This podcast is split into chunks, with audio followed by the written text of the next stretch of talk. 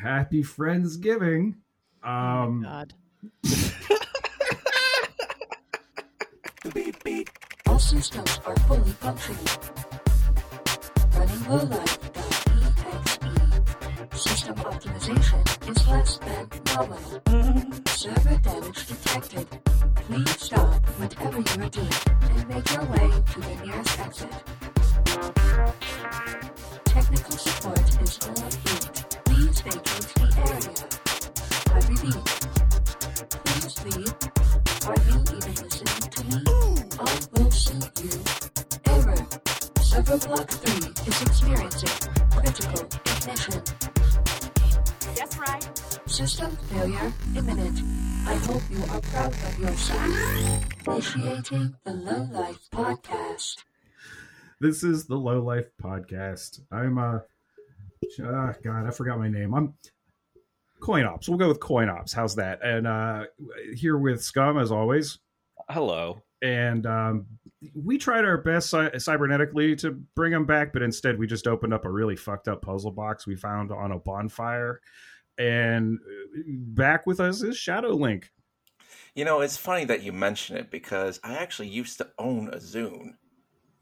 See? Yeah. he's back from hell apparently and for this conversation we are uh joined by our very very very special guest my dear friend our dear friend your dear friend damon Hello. Yeah. Happy November. I Welcome. can't believe that it is almost the end of 2022. it's bonkers Yeah, it's weird. I good riddance. Good God. yo um so on this uh fine holiday weekend um we're gonna talk about hellraiser yeah. Fuck yeah. and uh like what what was everybody's first experience with it like how, how did you get brought into it like damon how who, who fucked your world up with this Coin ops, you know that you did it. Um, i know i know uh, yeah, so um my experience with horror is like many uh tales I think of children in America, which are my parents really had a problem with you know having me see sexuality on screen and but they Mm. didn't give a shit how violent something got apparently right Yeah. I have this like very vivid memory of watching like Terminator 2 when I was like five, and I was terrified of semi trucks for a really long time. Um, tracks yeah Mhm. So, right, like watching The Shining at like seven, like, you know, things that shouldn't have happened in my childhood. But um, Hellraiser was always one of those movies that I avoided um, because I remember distinctly on Friday nights, you know, we would pick up like some fast food or something for dinner and then um right next to the place that we would pick it up it was like uh a community style movie rental place so it wasn't a blockbuster it was whatever it was and yes just some local I remember vividly seeing the hell the original Hellraiser poster, which is it has um it has Pinhead on there with the box, and it just looked terrifying because of all of the nails um in in his face. And so right I, I avoided it because I, I was like, that looks really awful. and so um, I did not know anything about Hellraiser until CoinOps, you were like, hey, do you think you might want to watch this movie? and I was like, sure. Uh, I had heard um, that Jamie Clayton was in it, and Jamie Clayton is a wonderful trans woman actor. Um, she has been in Sense8, uh, is in the new L Word, and uh, there have been a couple of other projects that I've enjoyed her acting on, and so I really wanted to see what she could bring um, to a horror film. I always am Mhm. really curious when people who do, I would say, things that are not genre um, stories take that turn. Like that's why I was very excited when Yeah. Jordan Peele um, released Get Out and Us and yeah Nope and, And and all those things because Oh, man. I mean, even though comedy is certainly a very specific genre, like him taking that turn into horror was very exciting to me. Well, and so, and it, Similarly, like, I makes was- so much sense too now like Yeah. in Mhm. retrospect you That just look at it and yeah, Well, he Well, talked yeah. very much about how horror and comedy are, you know, two sides of the same Two coin. sides. Oh yeah, joke structure. about, he says You know, he sets up his timing, execution, you know, things like Yeah. that. So yeah, I was really excited because of Jamie Clayton, and um, I'm just I was thrilled at the the invite, and um, immediately after watching this new one, I watched the first entry uh, into the Hellraiser series uh, from 1987. So Yeah. yeah, that's my experience. yeah, Like, right I on. love that. Yeah, I'm glad Yeah, I so could put that there for you. I can blame you for all of the horrific visions that I have from here on out. yeah, good, I- good, good. All right, good. I actually hadn't seen Hellraiser until this year, like back in May. Oh. I was like, you know what? I've never like I I haven't fucked up my life enough. Let's just let's let's watch this gooey mess of a movie. So Uh, wet. It's Yeah. so, So wet. oh yeah, God, you, yeah. Just so much. It's incredible. It's like they had so much jelly laying around. They're like, you know what? It's just smeared on fucking everything. And also blood too. We're gonna do some really cool stuff with blood. Buckle up. Yeah. You know, like People who hate the word moist should not watch this film. this movie is moist. Moist. yes. Oh Uh, my yeah. god, it would So destroy watched- Ben Shapiro.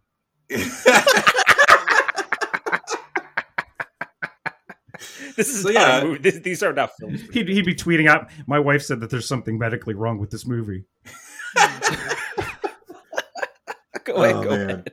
Yeah, so Sorry. so I watched the first one because I mean I I knew that it was like uh, that there were Mm. some you know there there's some kink metaphors in there, and then uh, I watched it, and then I was like a couple days later I was like, you know what, I haven't seen Hellraiser two yet. Let's let's let's do that, and then man, yeah, it's Yeah, it's a hell of a one-two punch. We're gonna get into like it, um, Mhm. all of it, because this Yeah. is a like a Hellraiser episode. You know, we're gonna Yeah. kind of talk about the first two movies and this this reimagining, um, which Yeah. is we like it. like Yeah.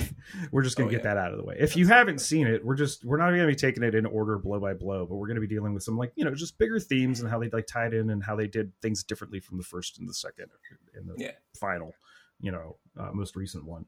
Uh, we're gonna skip all the weird ones in the middle that were like three sucks, four bad. Yeah, has a couple of cool ideas but sucks. Uh, the rest of the straight to DVD ones suck. The one that takes place like at a rave, I take personally. Like I, I don't. Personally offensive. I, I I hate that one more than uh, House of the Dead by Uwe Boll. Well, well, with that in mind, how well, uh, how did you, how were you introduced to Hellraiser Coinops? Oh god, I was like 13, 14. And I mean it was just like straight it was, by the time I got to VHS, it was just one of those we just brought movies to the counter and because you left the box on the shelf and took the clear case, mm-hmm. as long as like ma put them on the counter, they didn't really like ask. You know what I mean? If you had a R-rated movie snuck in there, so like being the 80s and what it was, like things are very violent, you know, in general. I remember watching uh Hellraiser by myself with my brother at like 11 o'clock at night or something like that. Like we just stayed up late and watched this shit and it fucked us up. Like we immediately like we kind of like the Freddy movies, we kind of like the Jason movies. We weren't really that big of fans of Halloween. Like the, Halloween didn't really scare us for whatever reason. Like we just watched it and we were like, okay, you know, I get it, you know, but it wasn't like this is what I'm going to cling to and hope they make 10 more movies of. Yeah. Hellraiser of those like of the big kind of iconic villain monster kind of movies. This wasn't typical this wasn't a monster movie. This thing wasn't chasing you. Yeah. You know, and it was there was something much more horrifying about what Pinhead suggested because it was more about what Pinhead suggested uh, than it was about Pinhead. Pinhead just looked fucking cool, Yeah. you know, and he had the, the long trench coat, you know, Yeah. like oh, that's the all we first cared about. movie. First movie, like the the Cenobites don't even like show up for. They're, they're not even Like like in the movie for like They don't even have names. more than two thirds No. of the movie. Yeah, Yeah, No, they didn't Pinhead's just names. the Hell Priest. yeah. Actually, it's not even that. Um, Mhm. I think it's head Cenobite. yes. Yeah, head Cenobite. Yeah, that's oh, what it was. mhm. And and like Uh, the the what's her the the one with the throat cut open. uh, it The was voice, just female Cenobite. Female Cenobite. Yeah, that's just Yeah. that was in the script. That's all it said, and I was like, oh, come on, man. You know. Yeah. But Damon, you sent me a really good uh, uh, article, or I'm sorry, like a academic paper, which had s- just very interesting kind of like examinations of like all of these different elements. But it also reminded me of why I hate academic writing so much. I mean, I'm like, I'm just like, I get it. I know why you're doing it like this, but oh, it's a chore, isn't it? You know, and It can be. I think that right. My views on academic writing is that often it's like people who are up their own ass. I think uh, Lot a lot of the time, lot of um, that, it's yeah. often it's often deployed as a way to gatekeep people away definitely, from yeah. it, which I am morally opposed to. Um, like I'm one of those people that believes that knowledge belongs to the people, and so. Hmm. Uh, you know, take it out of the ivory tower and and everything. Um, however, I did kind of do it to myself because I really just looked up like Hellraiser critical essay. Right. So, I think because so this is like a topic that we can get into. Although, did everybody share their like first? oh wait, scum, yeah. How'd Yeah. you uh, Yeah. how'd you how'd you get summoned to hell? Uh, I am the mega fan on this episode. Uh, Bless you for it. I was introduced when I was really, way too young. Watched it, kept watching it like at different points in my life, and I'm like, "This is I love this shit. I love this film. I love the symbolism." Of course and you do. You know, Of that's- course that's- you do. Of course I do. I mean, And then I, that's how I got into like Clive Barker, who's one of one of the most beautiful horror writers ever. I'm a big Clive Barker fan. I'll of his second that. Go watch his films, his movies, one of his game, the video games he wrote. mm, Uh, like I fucking which which one? Uh, Clive Barker's Undying. That's the one. There you go. Highly recommend. Also, Uh, Nightbreed kicks ass. Nightbreed, Lord of Illusion, underrated gem. Love that film. Uh, Yeah, if you want really way more blatant uh, homosexual uh, undertones, Lord of Illusions is your jam. And it's got Scott Bakula. So Yeah, that's love that fucking- Yeah. Yeah, and Uh, keep going. Sorry. that- yeah, no. So I'm the mega fan in this episode, and I'm the one who was like, "Yeah, I know, I, I know all of these things." Yeah, he's gonna be on about an hour and he's gonna be bringing up like shit in the comic books that like ten thousand people have read. Yeah, and I'm also a big the Hellraiser comic book fan as well. I got a few of those. Uh, Uh, So yeah, no, real the quick, whole the whole shebang. yeah, real Mhm. quick, like how does this how does this relate to cyberpunk to you guys? Because you know this is if we're going to classify it, I think it would more solidly fall into like a cosmic horror. You Uh, mean like besides spectrum. all of the body modification? Yeah, well, I mean, there's that, Well, but like, I- there's know, no mega I- corporations. There's no. I've always It's not it really like a bit of an- high tech, low life element, really. Your mega corporation's literally Well- a god. I can, all right, I can. All right, here I, I've got a, I've got a like a like a like a left field argument, and then I've got a, I'm gonna pull this one out of my ass argument. So the first Okay. one is basically it's just you have like I don't know many people into cyberpunk that don't like Hellraiser. Like it's a Venn diagram is almost a circle, and it there's just a you know no one talks about it, but it's it just seems like like there's a vibe to it where it just fits. Like you Yeah. can imagine this being in some subroutine in the Matrix somewhere. You know what I mean?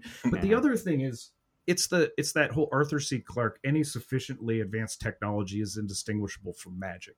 So when we get to talking about things like the loom and um the the doctor with the tentacle head thing, like it it doesn't make sense to us because we're you know building things with scaffolds and We're from here, from this dimension. Well, yeah, yeah, but I mean, you know, of this place. it's not even that it's not even that it's it's just Mhm. that like we we can't even identify like two-thirds of why the things that we use every day work you know because we're not experts in that shit and we don't have to be it's just like ah, solar does what it does you know gas does what it does oil is what it does like, This just- machine is powered by blood. You know. what do i put in here to make it go for me you know that's that's kind of our relationship to it and i don't know like i think this could be a situation where it definitely is low life frank is a piece of shit Oh yeah. you know, like a complete piece of shit. And he is like sent to this, I guess, dimension.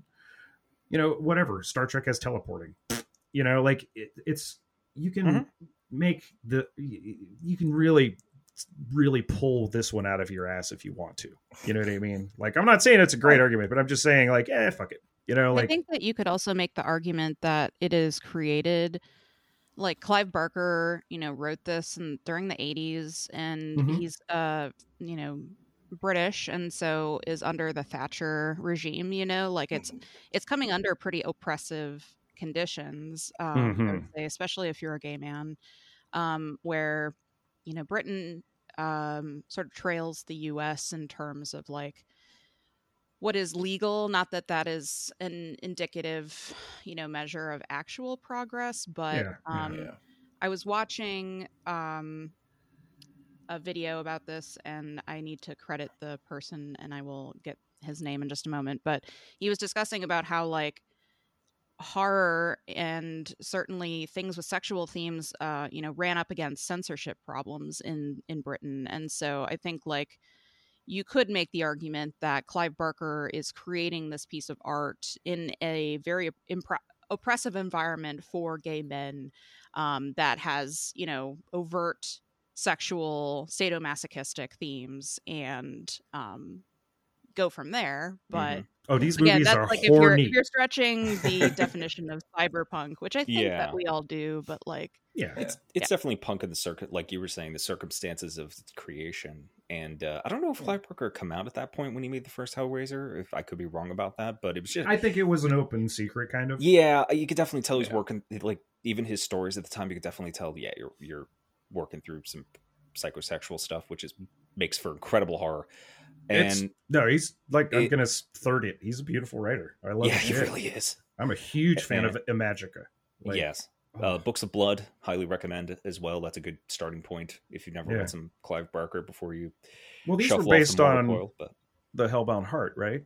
yes, it's Okay. based on the story of the Hellbound Heart, which is a little different than the movie, but you know, he that was his decision. He made the movie, Right. So it's um, We should mention the first Hellraiser movie is written and directed by Clive Barker. Yes. and Yeah. it's it's fucking good for a first movie, man. Like, oh, he's um, he's a stage writer and director as well. So yeah, like, no, it's he's, it's he actually does that way more these days as well. Mhm. But um, what- I don't remember what I was gonna say. Uh, You were I talking love Clive about- Barker. Go read some Clive Barker. How about that? Well, I mean, I All right, for me, I guess, I guess, like when you boil it down, it all really comes down to the themes. You know, I mean, and there's also the obvious. Like, I'm sure that Hellraiser is important to like the goth community, and you know, so is cyberpunk. But yeah, uh, I don't think as much as you think. Oddly enough. yeah, I'll yeah, tell it's really not. important to industrial music. That second Yes. movie, Oh yeah, is sampled to hell and back. Like I just remember every time I'd listen to it, it just reminded me of all the songs. I'm like, oh yeah, that was like a Final Cut track. Oh yeah, that's from. Well, you know, it's funny. Coil was going to do the original soundtrack. You could still find it on YouTube. And uh, just one of the things that Clive Barker had to surrender is just let the studio make the soundtrack. Yeah, So it never got used. But thankfully, in the new film, like the uh, when they get you know stabbed and the bells start ringing, that's Hmm. some that's from the original his original idea. For, Interesting. You know, when So- the Cenobites are summoned, you hear bell you s- you hear bells in the distance. if for some reason you happen to have cr- caught the countdown uh, music before this dropped, um, I have acquired that soundtrack. Yeah. So see. I Hell will be yeah. playing it um, over I like over the course of three hours, but like in its entirety. So I'm excited Okay. to hear it for the first time Lovely. myself. Love Coil. Listen to some Coil. Coil's amazing. yeah. Yes. Uh, So what else we got? What are, what are we doing? Well, Yeah. Yeah, Dan, I, well, I, I just wanted to are say uh, something about like the the themes. The themes I think line up with cyberpunk pretty well because you know it's it's existential. yeah. uh, and and God, you've always yeah. got you've always got the one character who always wants more. You always Mhm. and you that's some that's a commonality between Hellraiser and uh and cyberpunk. I think is the character that's the law of diminishing returns is not kind to them. I suppose. Yeah. Um, Chasing the dragon. You Yeah, know, exactly. it's always And it- trying uh, to get that last high, Yeah. but Mhm. better. a bigger, better high, you know, uh, crossing the threshold and hmm finding new thresholds as uh, I think. he said the uh, thing. yeah, God, so many good lines from this this series too. So so many. Actually, yeah, Yeah. yeah, and all of almost all of them delivered by the Cenobites. yes.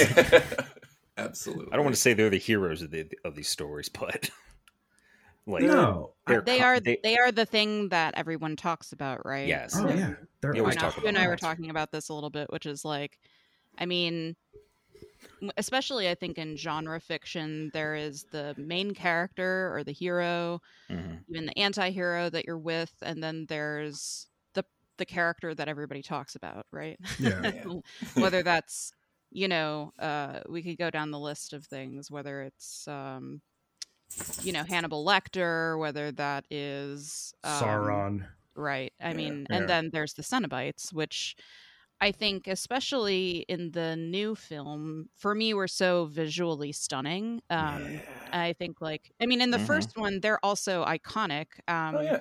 And as we were talking about influence, um, whether that's themes or music or whatever it might be, I think like fashion and aesthetics of the Cenobites, I think, are certainly very stark, and you see that kind of influence um, throughout. You know, I can draw like a straight line from Pinhead to you know the Matrix, right? Yeah. yeah. yeah, Um, definitely. Yeah. and so i think that that's that's something that is i think a nice carryover um, into the reimagination of hellraiser which is the cenobites are so stark um, are so i would say beautiful like very Yes. Yeah. ethereally beautiful yeah. um, and the doing away of we don't need leather and like PVC in order to tell this story. We can, I think, develop those themes we could just that Clive Burke that Clive Barker brings forward even further by demonstrating through body modification Mm. and the use of practical effects, like Hmm. the extent to which the Cenobites, you know, will modify themselves, will experience those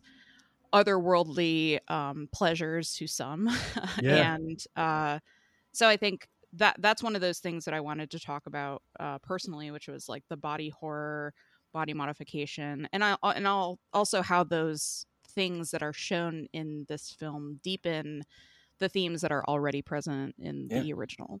Oh yeah, let's get into it. I mean, there's like Right. that the the thing you were saying about like the first you know couple. They're they're wearing like very tight leather outfits, Yeah. and in this, they're just pinning the skin back. Yeah. No, they're you know, like in, in warping many it and instances. shit like that. Yeah. Yeah, Yeah, they're, They're, you can see, naked like, in front their- of you. Yeah. Yeah, and you can see their exposed flesh uh, at certain points. it's like- incredibly grotesque and beautiful. yeah. yes. Yeah, I'm, gl- I'm glad you used the word beautiful because that's what it is. we were all it's thinking to- of. Like the Cenobites in this are in the new one are beautiful to behold. It is Yeah. hard to look away. Yeah, It's the it's the one word that everybody that talks about the Cenobites I've noticed. Like I've watched a lot of interviews, I've watched a lot of like movie reactions. Like, yes, it's gore, but I think everybody who's watching Hellraiser sort of knows that gore is going to be present Mhm. and front and center. Oh yeah. Um, but everybody that has talked about this has talked about the beauty of the Cenobites, which I think is really fascinating because they are also objects of horror and um, terror, I would say.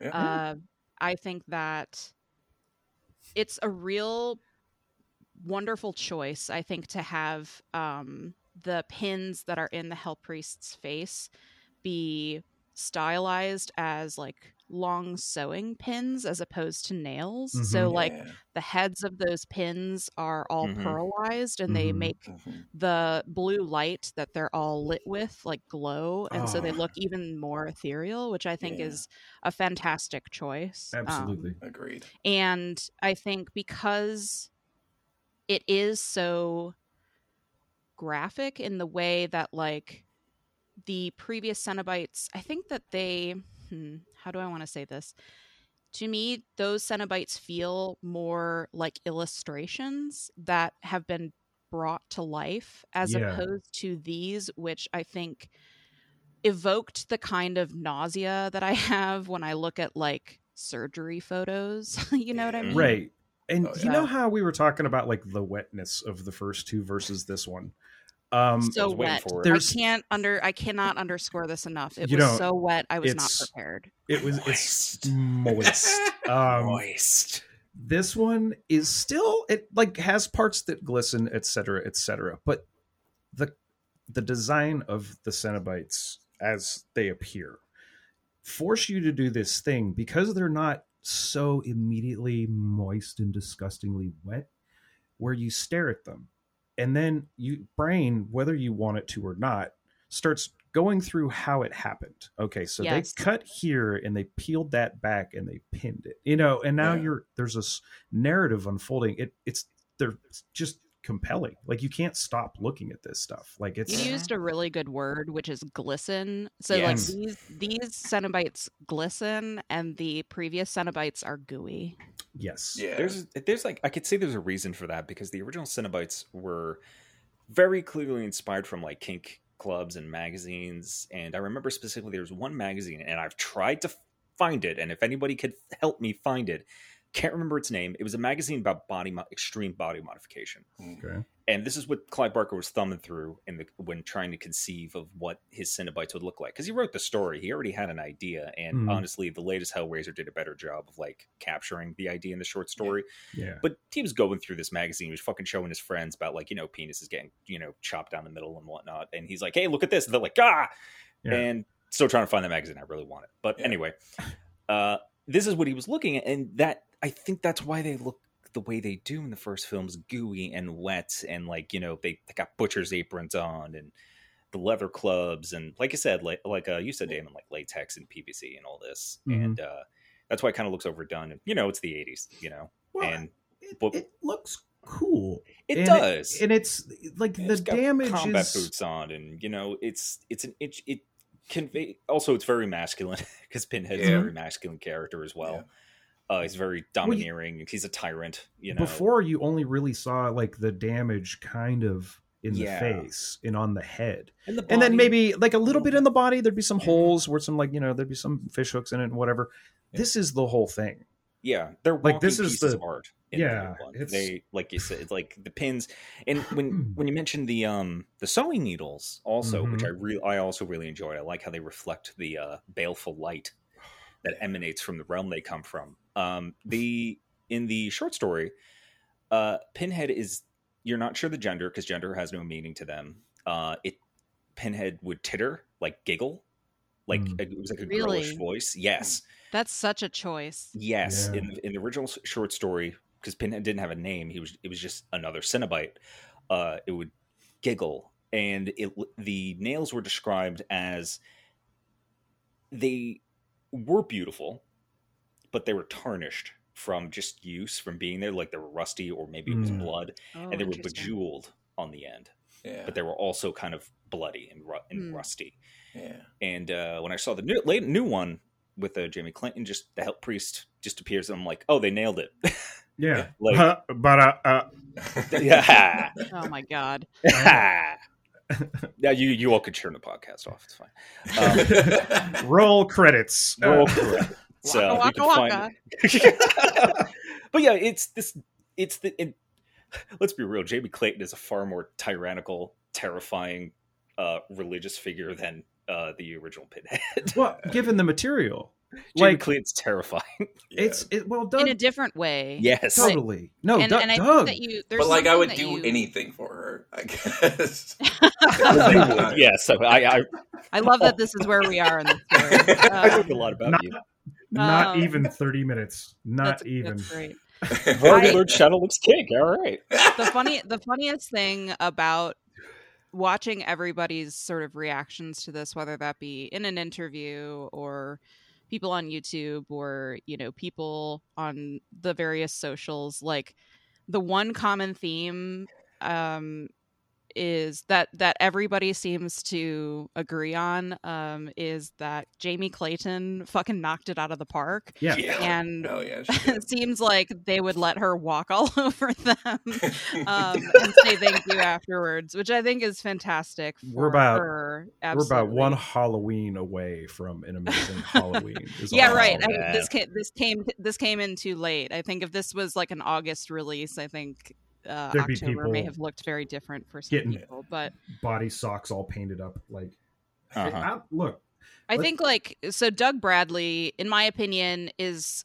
I, I shared this with you guys um when we talked about this originally, but like Doug Bradley's performance is scary because he is cold. Yes. And I really love that you used the word tyrannical scum Yeah. because Mm-hmm. I absolutely agree. Like I would never want to meet no.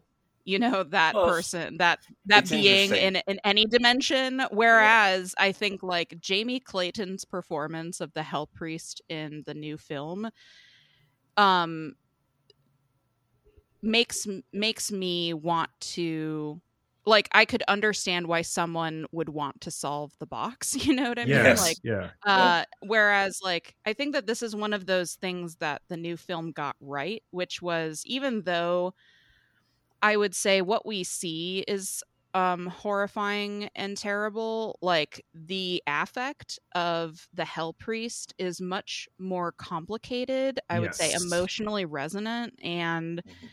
um terrifying in a different way. So like Doug Bradley's Hell Priest, I think, is terrifying because like I'm a habitual rule follower and like Uh, if I stepped outside of this square, like I would just get flayed alive, right? Um Right. but I think Jamie Clayton's Hell Priest is different because she knows I shouldn't even say she necessarily. I think everybody refers to the Hell Priest with with feminine pronouns, she, her, but mhm. you know i agree that the gender is much more um is much more i think not important right. um Yeah, but also thing to go. androgynous I, Yeah. I would say Mhm. but um like the hell priest that jamie clayton portrays like knows the thoughts that you think when you are glad nobody else can hear them you know oh what i mean God, yes. and oh, so that to me Yep. i think Mhm. is horrifying Oh, And it's a really it's a really good choice it's that it's, makes yeah. Pinhead scarier in a different way. It's Well, such a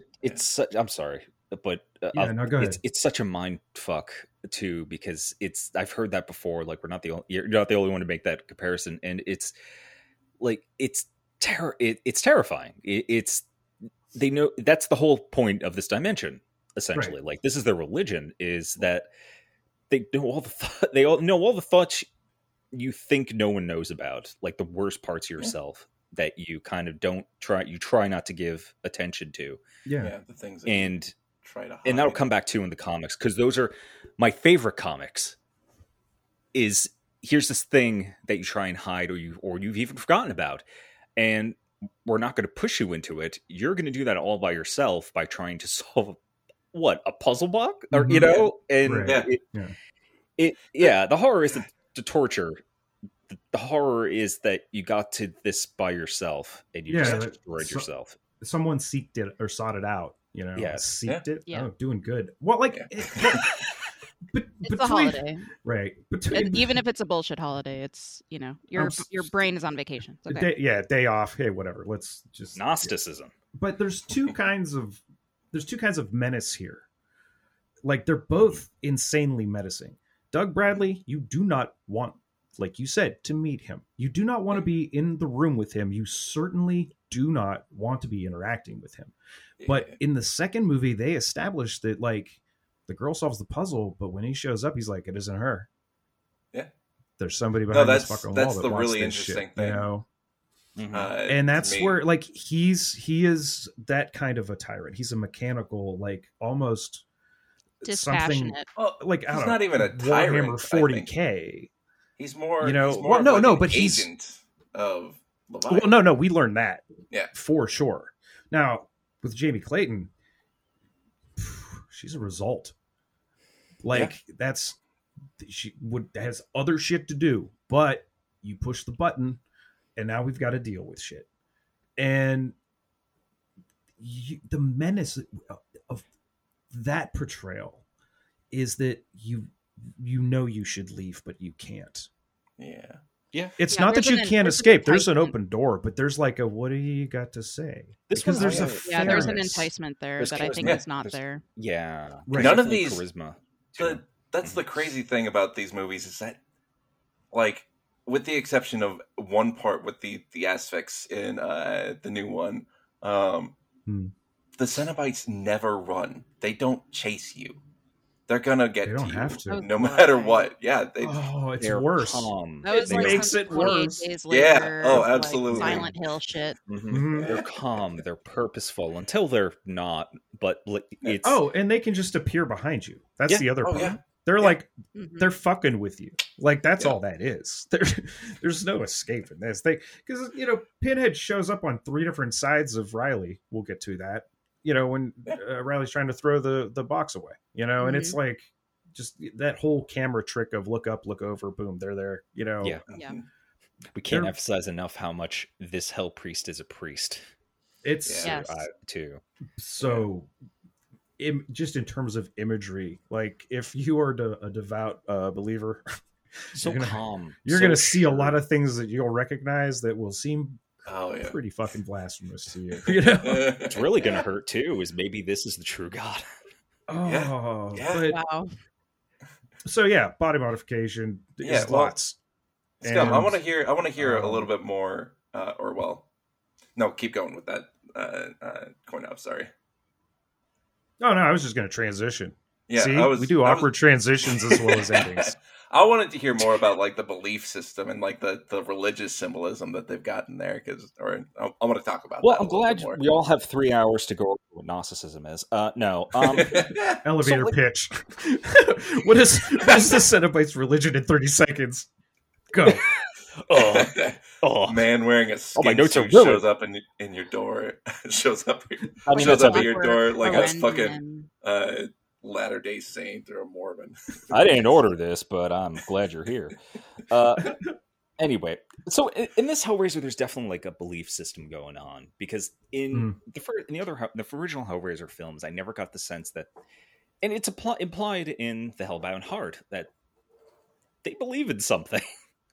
you know, like I, there, I don't there's- know. It, it there's feels like it kind of comes across a bit. Like there is a bit of ritual in the solving There's a of the puzzle to open the gate to there's be a lot more involved. religious symbolism in the in the Yeah. written story, the Hellbound Heart, than there is in like Hellraiser one and two.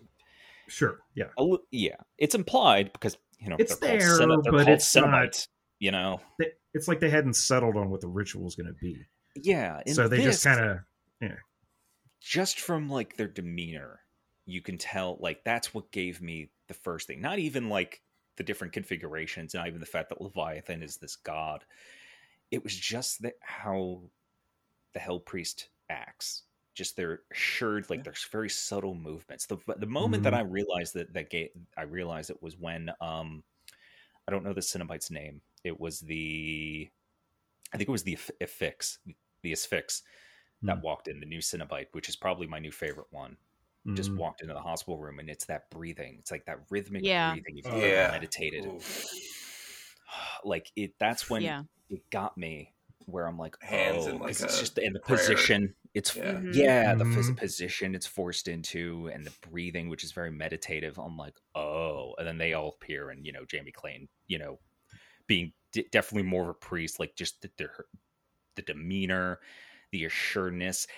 The hell priest walks on water by the river Yeah. Yeah. section. So I did some probably more thinking on this than I should have. Is like the belief system is almost like Gnosticism in the sense that like you have this you have this distant god, but we all have a little spark of God, and m- the idea is maybe they set that free by you know getting their clutches on you because remember the mm. the Cenobite says we didn't kill them, we set them free.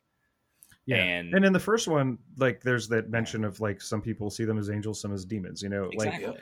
Which is like that line in Jacob's Ladder where the chiropractor's working on Tim Robbins and he says to him, he's like, you know, if you're going through life and everything looks like it's like wrong and falling apart, you'll see, you know, demons tearing your life apart. But if you just change your perspective, you can see that those angels, they're really angels setting you free. And that's, yeah, this is the horrifying interpretation of that. And that's the thing in, in Gnosticism, there's basically two gods. There's the false god, which is the demiurge, which is the god of this plane. And then there's, you know, the true god, which is very far from us.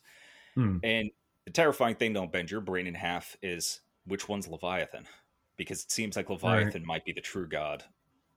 Because in our dimension, where was God? You know, we are not meeting God in our dimension. Right. Yeah, you right. know. And this is what they believe. They set you free. This is a liberating process to become a Cenobite. Yeah. In Mhm. Pain it's inevitable. especially at the end when Voight Yeah.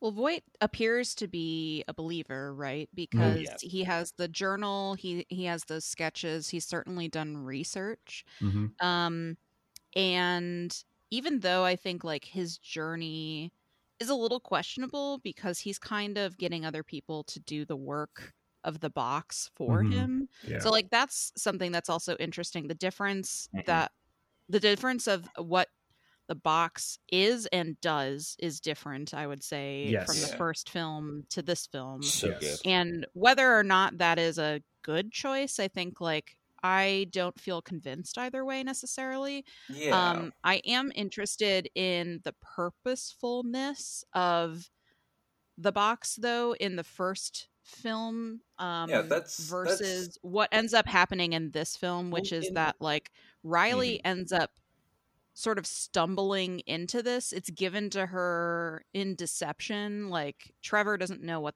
he claims he doesn't know what the fuck it is, right? Mhm. Yeah. but um she's not the person who is trying to get an audience with leviathan right or the Right. cenobites like Not but anyways. because of her actions she ends up having this like blood debt essentially which i Mhm. think is a very interesting Yeah. um way into the story. I don't know if it serves the story the best, but I think it makes it interesting and thinking about like the future of the series. Yeah. But like Voight himself seems to believe like he wants to get this audience with God. Like we see that at the beginning, we also see it at the end. Mhm. But I think also he's not the person who's doing the work. Like uh, we see at the beginning that he like kind of tricks Joey into stabbing himself, right? Like Right. he's not he is not like Riley in that he doesn't take the risk of ha- putting the box in his own hands, which I think is Mhm. interesting. Yeah. I mean, we don't see the rest of his kills, I guess, or the the people that he marks to be killed, or not even killed. Well, it's you know what I yeah, mean. they don't want to Yeah. do that. They want to be like, "Hey, this happened one time," and then when you see what happens in this one, you'll be like, "Oh my god, what did Voight right do?" and you know? i don't know how much of that is a comment on voight being like a billionaire and so not wanting to get his hands dirty but Yeah, wanting not, uh, ultimately not, the reward at the end Yeah. Mhm. but not yeah, I putting thought the that that pain was on interesting. someone else, like making other people suffer for his transgression. Well, that's the game. No, that's Yeah. totally Yeah. the game. You you Oh, try to yeah. have as many degrees of um, you know, deniability as possible. Yeah.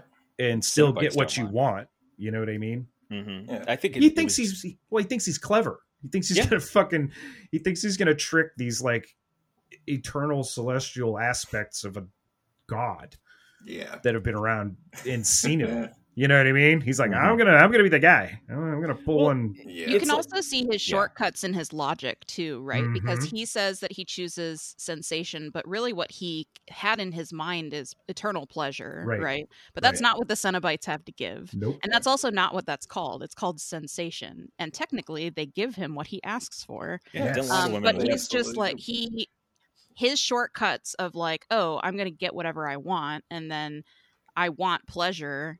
Like he just doesn't consider what all of the angles that those gifts can give whereas Yeah. riley does at the end right she knows that like her brother's gone Mhm. she's not gonna she's going to get something back it's not gonna be her brother Well, it's interesting because Riley learned the lesson a little bit better, and I think we might get to it of like the little knowing grins the Hell Priest gives Riley, where it's like, oh, you could have this job someday. But like Voight Yeah. uh, has this entire circle of belief where it's like, because the Cenobites don't mind that he's like manipulating everybody. I guess that ties into Yeah. like the gift he gets at the end, which is domination.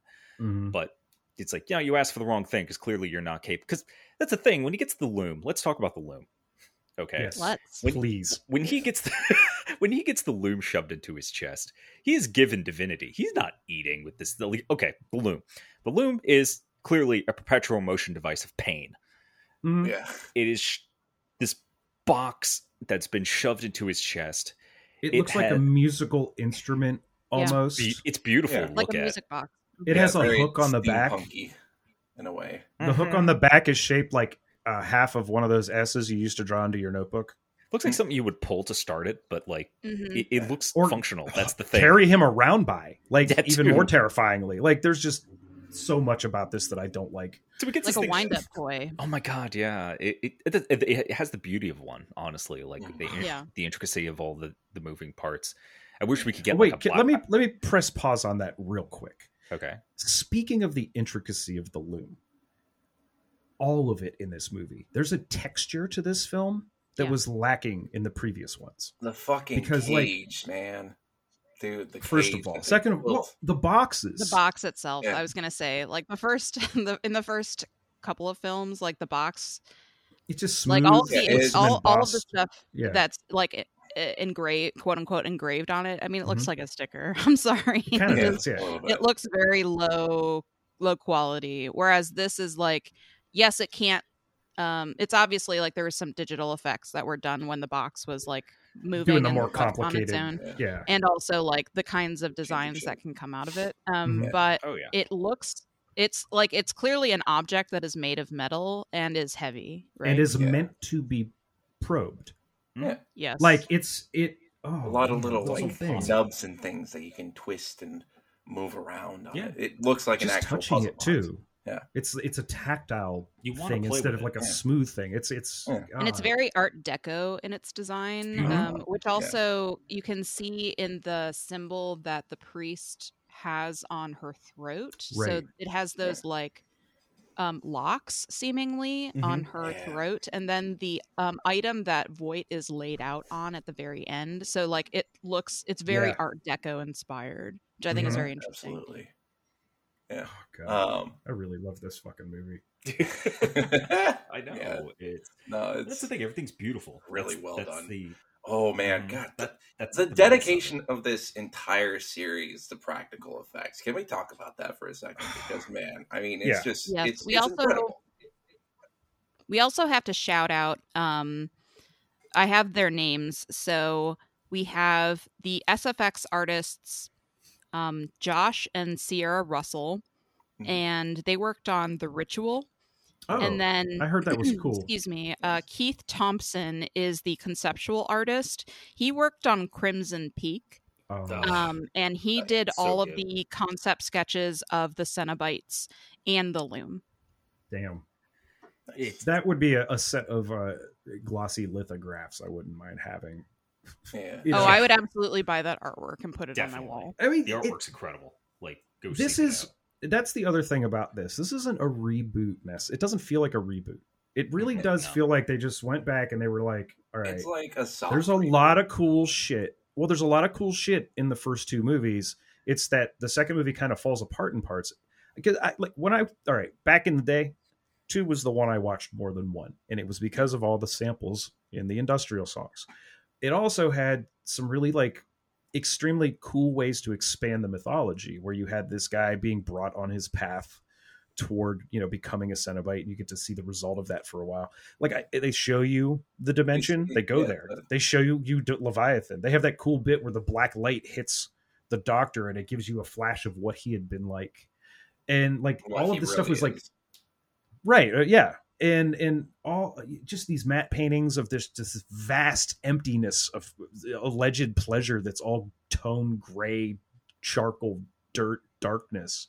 And like it it it works in that you know it sits in your head and it, it sits with you for a while and you you make it work.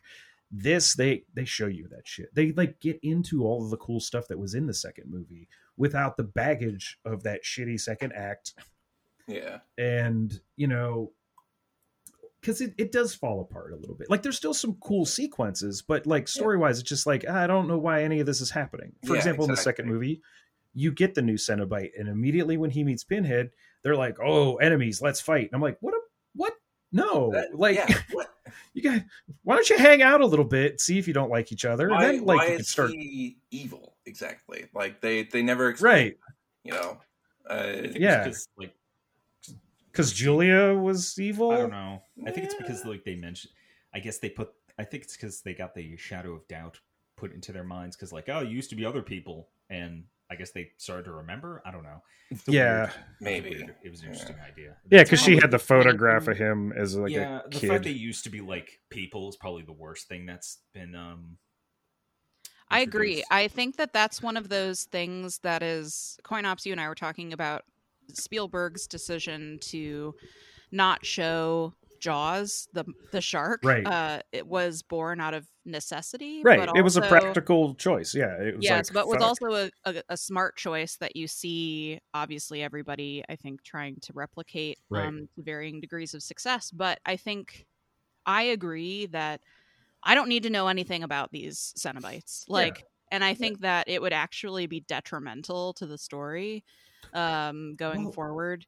I can- because I, I don't need to know who the hell priest was. I don't Well, I don't need to know who the weeper, the gasp, all of those all of those Cenobites were. I think that they uh their function is scarier when you don't know anything about them. True. Yeah. No, I I feel the same way about fucking Boba Fett. But like yeah, the way Mm. I can make this work in my head and the way it doesn't bother me is because what I think of is this dude who played like they show you in the second movie. Here's the background.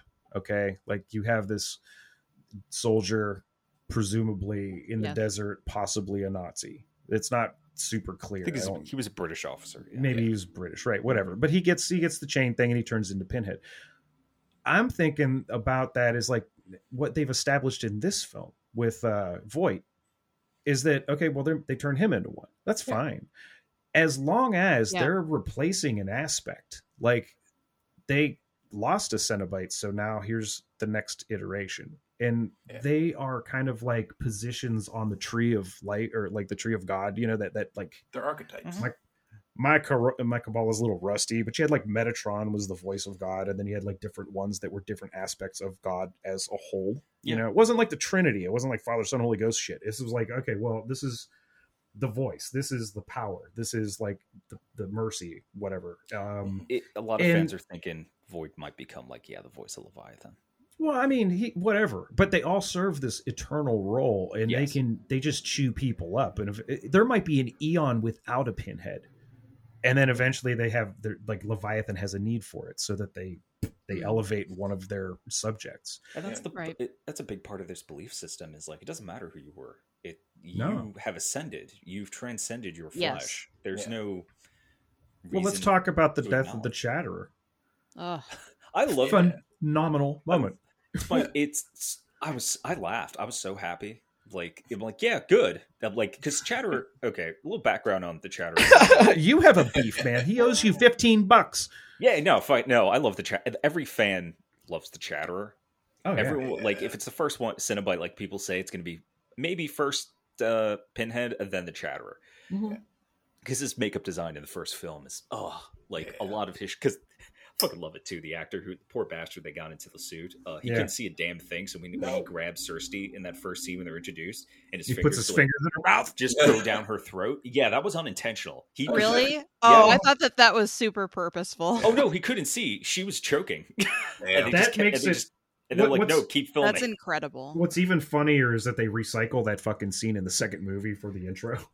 yeah I was like, "Oh, are you kidding me? Leave it." Oh, oh I thought yeah it was like an obvious like use of like forcible. no, It's- he it's kind of a, like, I- a Had no idea what he was symbolism doing. but they, I thought it was hot, but you keep that shot. I'll tell you what, you keep that shot. If that happens by accident, and you take that shot for ten times. That's the one you keep because it's no she was cool weird. with it she was Is just it, like is it questionably the money shot coin ops? Hey. Sorry, that was awful. Well, talk about money shots, the Chatterer gets fucking like pulverized because it, it- Not the way it happens. the way it happens is like again religion. Okay, It this Chatterer marches. so. The Chatterer marches, kicks some ass as the Chatterer does because the Chatterer is largely considered like the brute of Like eight the feet tall. Cenobites. Yeah, He's like big. He doesn't use hooks. He just beats you to death. right. And so bends metal, gets in there. Uh, Riley stabs him with the box because he had a choice. We get the best shot in the fucking movie of the Well, wait, let's Priest. let's set that up real quick. Now, at Okay. this point, Riley has been informed that like it's on her. Yeah.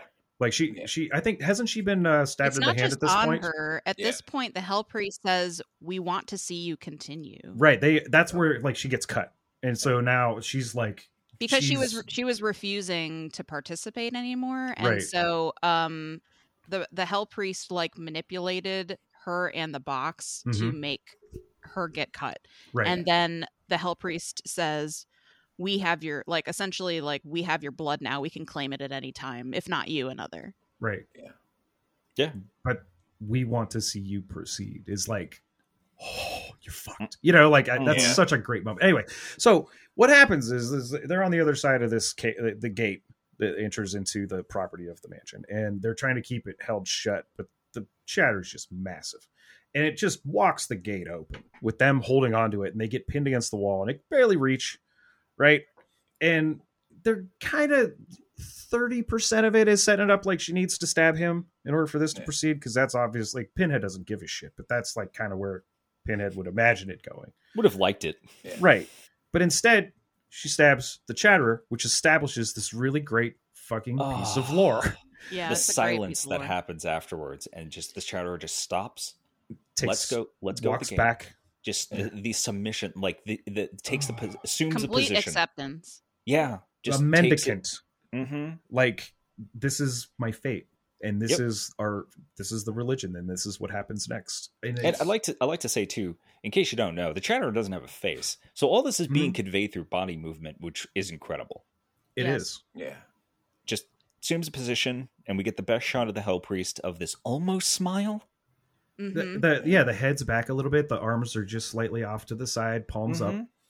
and then curse split. Yeah. she makes she makes the she she has the um I can't remember what the hand gesture is called. It's like a a The two finger? benediction or something. yes. It's- Yes. Yeah, I I can't remember what it's actually called, but like that's that is uh, the hell priest gesture to send the chains, right? And Yeah. so like Folks. she does it to Nora, um, which is another I think like really glorious uh, shot of Chatterer. Yeah. Um, we can talk about Nora's death, I think, soon, but Yeah. um, Yeah, but That's uh but hurt. Chatterer like he has this like it's not just I think that this is so incredible, right? Because like it is acceptance, it is submission, but there's also the reverence, right? Yes. Like that's Yeah, that's the like underlying everything that is happening um with the Cenobites and in relation to Leviathan, there's this reverence that I feel like wasn't there question mark like in the 1st Mhm. film i think like i i don't want to blame the first film but No. it's an element that i felt in the way that like it is sort of cold and detached and that is scary like Mhm. this is it's like i can feel the reverence uh, from all of the Cenobites toward Leviathan, especially when all of them are present on the lawn um, Oh. of Voight's mansion and Yeah. Leviathan begins descending from the heavens. the, the way um, oh the way but- uh, uh, uh, Jamie Clayton looks up. Oh Mhm. my god, It's- I know. It's so fucking Christmas mass eight o'clock Saturday night. Yeah. like- I wish I could feel that kind of reverence towards. Like that's the thing. It's like they they're so at peace. It Yeah. you, It's again, you kind of want it. You know, It's that's really the thing. good. The whole thing is like you kind of want it. You know. Well, it's it's crossing those thresholds, you know, which is Mm. what uh, the priest ends up telling Voight, like, which um, there's that insulted, there's that great like Uh, I saw this like framed as a meme where it was like the ultimate like retail experience, which is like gifts cannot be ungiven; they can only be exchanged. and I'm like, yeah, I've been there. Um, uh, but she also says that once a threshold has been crossed, you can only go toward newer thresholds. right. And Yeah. so, like, this is, I think, like, Chatterer is accepting that this is his next threshold is that Yeah. his body will be destroyed, and that is at the behest of their god and their religion, right? Like, Mhm. their the rules that they have in place for themselves. And Yeah. so, I think like his his destruction i think like or the bo- the destruction of his body i think that that's that's something that i'm curious about i'm like will we see chatterer again like Yes. is this a permanent death i don't know like Mhm. and so like his his demise in this film i think like is so unique because we see the way in which the cenobites believe that humans should also accept their gifts which Yeah. is with humility with acceptance with um uh, reverence uh Yeah, you know and submission which i think is really yeah. interesting. It's like the way the hell priest tells Voight about like yeah there are only new thresholds. It's like there it's like the hell priest was insulted that they Yeah. he didn't that he didn't understand what they had given him because they had given Yeah. him divinity didn't have to eat Yeah. probably didn't sleep like he No. I I wasn't mean, that human. moment between the Hell Priest and Voight is incredible, where she says, You reject our gift. And he says, Fuck your gift, fuck you. And I was Yeah. like, Whoa, oh, no. Oh, I was like, You're done for, choice. buddy. oh you're Well, being a I bit of a brat and- all right you know, the final scene. of all the possible. Oh, I He gonna was say- being a brat until he was at her feet. I'm just Yeah. saying. oh we went through the entire circle of like learn of that's that's a big thing about his spiritual journey is you know he starts out as a pilgrim get, sees god doesn't understand what he was he has been given like he's clearly not in there tries to be the dominant one again Mhm. it he then that fails and then just immediately goes to submission he goes through the entire stages Well, he- he doesn't even realize that the rejection of a gift is another threshold to them.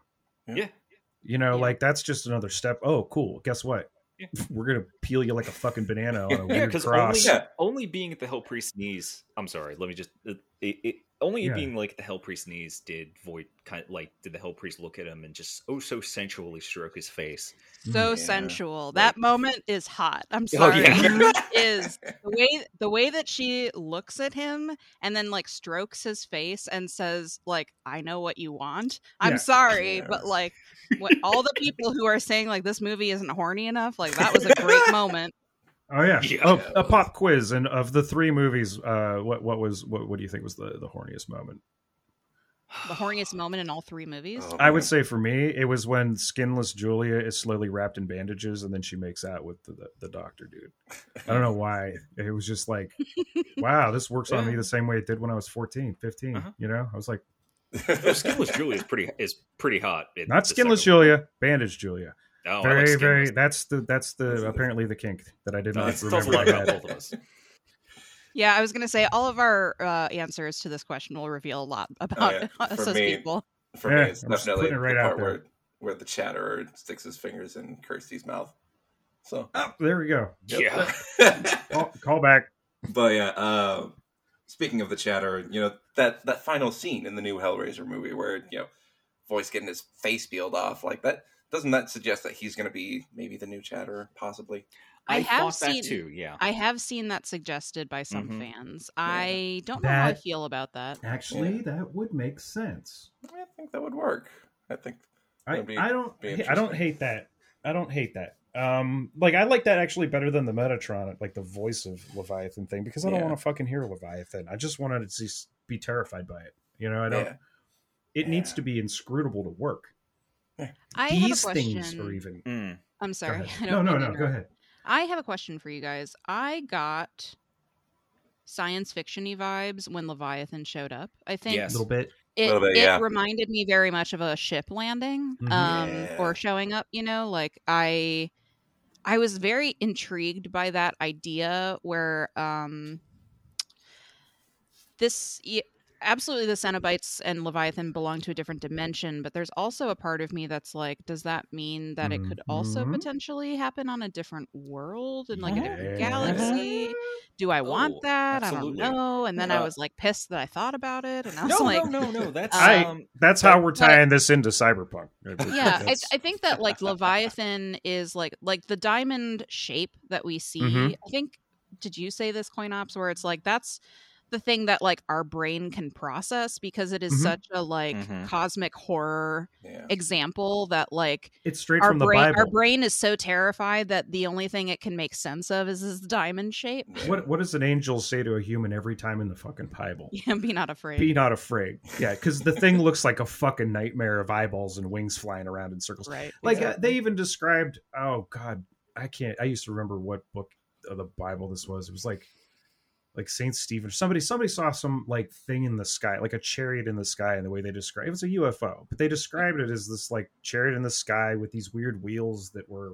There was like a circle going one way and then and another fire, one at a, right? and on fire and all this other look philip k dick said this especially like in, in the in his like valis writings not like in his exegesis he, Mhm. he was he would always talk about how like you use the fucking language available to you at the time Yeah. you know and that's why he his divine experience was a pink laser from god's satellite hitting him in the brain and teaching him ancient unspoken greek you know like these, this is so shit far that I happens haven't, haven't seen evidence that he was wrong. So you know, no what- but i it's it's that like i think it's true to us until we have like certain paradigms established in our thinking like okay so we see this gigantic you know diamond shaped eight sided like object in the sky Yeah, it doesn't even You don't seem like it's alive necessarily until it like starts raining Yeah. blood down on that skylight. But Right. man, but I, I mean there's that also that idea of like maybe it's evolved to stillness Mm. You know, like all of its activity now is internal. It's some sort Well, of I mean- energy just that, that moves around, like our brains and the way we send synapses around. It's just Well- the most efficient form.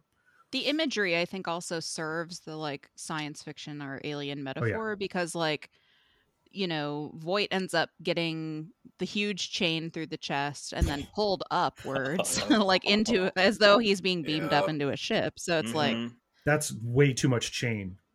Uh, huge. like as a person who's worked in machine shops, like that, that's like you would use that to pick up like a forty ton chalk. yeah, Like yeah. this thing punches through his chest and Yeah, drags him through. Oh, I loved it. the best part about change that the, is uh, that the originals. sorry the best part about that is when the loom does exit his chest there's this Ugh. hole Oh. and so he right he Oh. has been rendered divine because there's no heart there's Yeah. no like you see the heart grow back like, well, like the loom was in the way. yeah know what I mean? correct and so um when all of the like fat like i loved seeing the fat come back Oh, like into so like well right below the skin and like the musculature come back and the the vertebrae. There was a lot of exposed spine in this sh- in this movie i realized.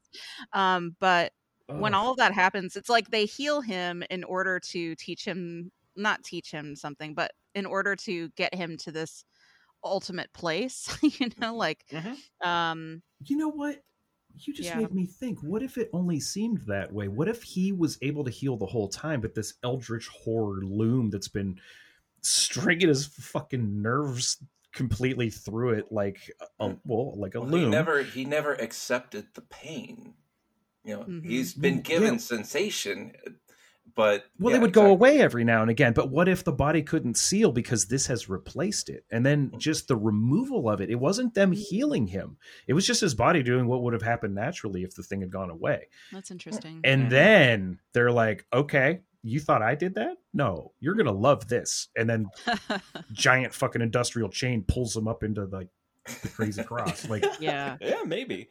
I- I mean, it could go either way. It could totally go either way. I Oh, could yeah. see Oh, yeah, both. for sure. Like, clearly. And and uh and hell, the hell priest's delivery of oh yes we have such sights to show you is so Oh. good Yeah. uh like I, everybody i know was waiting for the line waiting for the line and then when it was delivered it was like Mwah, fucking chef's kiss yeah. Oh, it was so good. It wasn't like, hey, they said the thing, or like, you know, it was perfectly placed. It was. No, we, we it- should say a little something about like how like Doug Bradley's response. And for Yes. example, he was offered, I believe, he was offered a cameo in this, and he said no because he didn't want to steal any thunder from her. Yeah, And right. after it came out, a lot of people were like, "Oh, blah blah blah," you know, transphobic shit. And Doug's like, "Go fuck off." He like not only Yeah, she defended, but killed it. he so- said as much. You know, he was Yeah. just like, "I this I happily hand you the throne." Like, please. i actually have what he said he said so it's uh, there's a this is on his socials there's a picture of jamie clayton as the hell priest and he says i'm a bit blown away by this. The clever redesign of the makeup the shimmer of the pinheads the palette whatever that keyhole or locket or tracheotomy thing is at the throat it's simple subtle disturbing and sexy everything it should be. Peace and pain doug. Aw. fantastic. Aw, I It's love like how it. much like That's like he's giving his blessing. I think that Yeah, that's really lovely, graceful. especially because there is that very popular uh, photo of him wearing that shirt that says like "Death before remaking Hellraiser" or whatever. right, right, I don't right. remember what the shirt actually said, but that that uh, I mean, it's a pretty iconic sh- shot. I think. the of I think wearing it. also though what that was is they were making those direct to DVD ones just Mhm. to own, Totally. like to keep the the name. There was some bad Hell Hellraiser. There was some remakes that were bad coming Hellraiser out like in Yeah. like oh god a few uh, for a while and like it, it's understandable because again Clive also that's the other thing Clive Barker had nothing to do with Right. any of these films Right. after Yeah. the second one. Yeah. And Well, he he produced this one. and I think he consulted like yeah gave. he he had a lot of he consulted a lot. I I would hope he's happy with it because Yeah, I said he was he enjoyed it think it. this one Yeah. fulfilled the promise of the first two that I have been clinging to for all these years. Yeah. Mhm. You know, the first two were building something really fucking interesting, and I it's funny after not watching them for so long, and then just always liking them.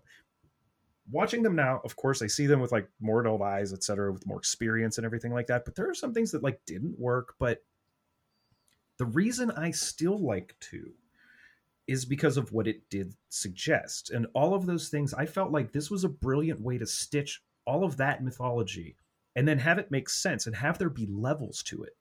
There are six configurations. Yeah. Mm-hmm. You know, each one promises like a different gift of some sort. And we know that this is going to be like the genie and what we do in the shadows. Like there's going to be some fucked up hitch at the very end of this gift. It I- really makes me want to see like the next configurations, Oh, and it makes me wonder Yes. like I think if this does well enough. Which like right, streaming services don't release their Yeah. internal numbers of how many people are watching. I think that it's largely gotten positive reviews. I think the one negative that I continuously see brought up over and over is that it's too long. I disagree don't- with that yeah, it assessment, does and not I think feel that long. It's so It it's such a quick watch. I think like the reason why- hour and thirty. Yeah, I think the reason why it does not feel long to me is because I was being introduced to everything, which I think is why it was made that way. Mhm. Like it has to be a little slow because you are completely reimagining this world and so therefore you're reintroducing everything for the first time. Yeah. I Mhm. think like could there been a, a couple of edits like maybe but I was not bothered by the length at all. It did not No. feel long to me. I think I was pleasantly surprised that I got more than I thought Yeah. um, that I was going to get. And I think the story deserves to unfold in such a way that Yeah. we have to ask questions and that we get Mhm. to linger in certain places. So Yeah. I, d- I was not bothered by that. it did a, but f- it did a far better job of establishing the world than I think the first film did because the first film has like weird penis monster coming down the hallway, which well, no, they which they mirror that, that. metaphors. they mirror mirror- that shot with Voight, they and do. it's fucking hilarious. Yeah. I caught it this time, and I was like, oh, no, that's it's terrible. fucking great. Yeah, it that. worked in it. Oh yeah, it worked in this film, but in the original film, the only reason that's there is because it's supposed to emphasize that the Lament Configuration is it, it opens doors Mhm. to places, which kind of ties back to what we we're talking about aliens. Like with that is like this could be on another planet. Like you don't Yeah. know because the whole point is that this thing is it doesn't go to hell; it goes to places Yes. Yeah. seem hellish to us, hmm Right. and it. It, it, it, I mean, I I don't know. That entire scene didn't have to be in the first film. I'm sorry. Like, Well, no, I, and I, it's- I love it. the effect, but But it does. I does. love it, and I love it even more because you can see the little cart, like down at the Yeah, bottom. there's there's a quick shot. Yeah, you can see the Like there's a dude standing on this cart, but you can totally see the cart and the wheels every now and again. And I'm just like, you know what? Yeah. yeah, yeah, yeah, yeah. They try. Y- Some of my favorite movies have that in it. and I yeah, like that's that. trying to establish something that's like not talked about again because that didn't really Mhm. have to. It didn't serve the plot. In this, there's no Well- wasted time.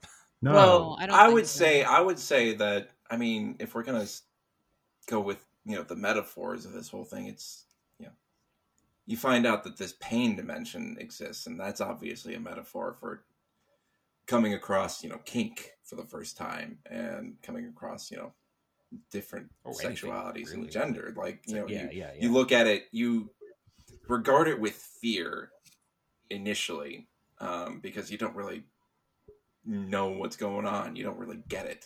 Um, and- Right. But Yeah. so this, this, uh, sorry, there's a little bit of reverb that I'm noticing with my, my voice. I don't know what's going on. Um, no, you sound all right. Sound Yeah, great. keep going. yeah, but anyways, um, uh, I just got distracted for a second. Oh, but that the, it's all good. yeah, the part with the the uh, that you know this random monster, this wall crawling monster, uh, just kind of suggests that you know there's there's more. There's an even like more chaotic and terrifying world out there than this pain dimension. So Or this could that's, just be that's what part that of it. suggests This could me, be- anyways. It this could, be, the thing that chases you out, or it just eats you.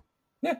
You know, like yeah, that could be its sole role is to wander the hallways and make sure no untoward visitors, you know, are Yeah. there. Like Yeah, it's it's I know, never really is that it's not that big a deal, and it's it's good enough to just creep you out a little bit. You know what I mean? Like it's about like ah, We'll talk Well, in the these- go academic uh, article that I sent you, CoinOps, um, Oh. it was part of what ta- what it talks about is how Hellraiser is a gothic horror in that like yeah. the horror is within the family, like the Mhm. things that are happening with Julia and Kirsty yes, Yeah. Frank. The and, Cenobites aren't um, even and like how- the monsters. They're no, kind of like No, Julia's Right. terrifying. yeah, Yeah. like Frank is the most horrifying thing, and That yeah. Julia, I would He's say the mon- too, they're are the the most monsters. horrifying things, right? Well, and that- so like yeah. but and like that that character though, like Um, there's also this um this video that I sent you guys. It's like the dark homoeroticism of Clive Barker. Yeah. Um, which Shit, I don't have no, the. I didn't. I didn't watch that one. It good. So It it's actually- okay. yeah, Um, I don't. things, I don't have the person's name who made it, so we'll have some show notes. I imagine. Um, Yeah. Oh, we'll yeah. put some resources in there, but um, it talks about that being like there's it's between the, the academic article and that and that video. I believe both of them state that like the masculine like sexuality that is dangerous and so like the um like certainly frank um and his like weird like adoption of kirsty's father's like skin and so playing that role and like calling himself like come to daddy and stuff It's, like Yeah. very disturbing but also like menacing like male sexuality within the family. So like you could get into Yeah. like the Freudian analyses of that or like psychoanalyses of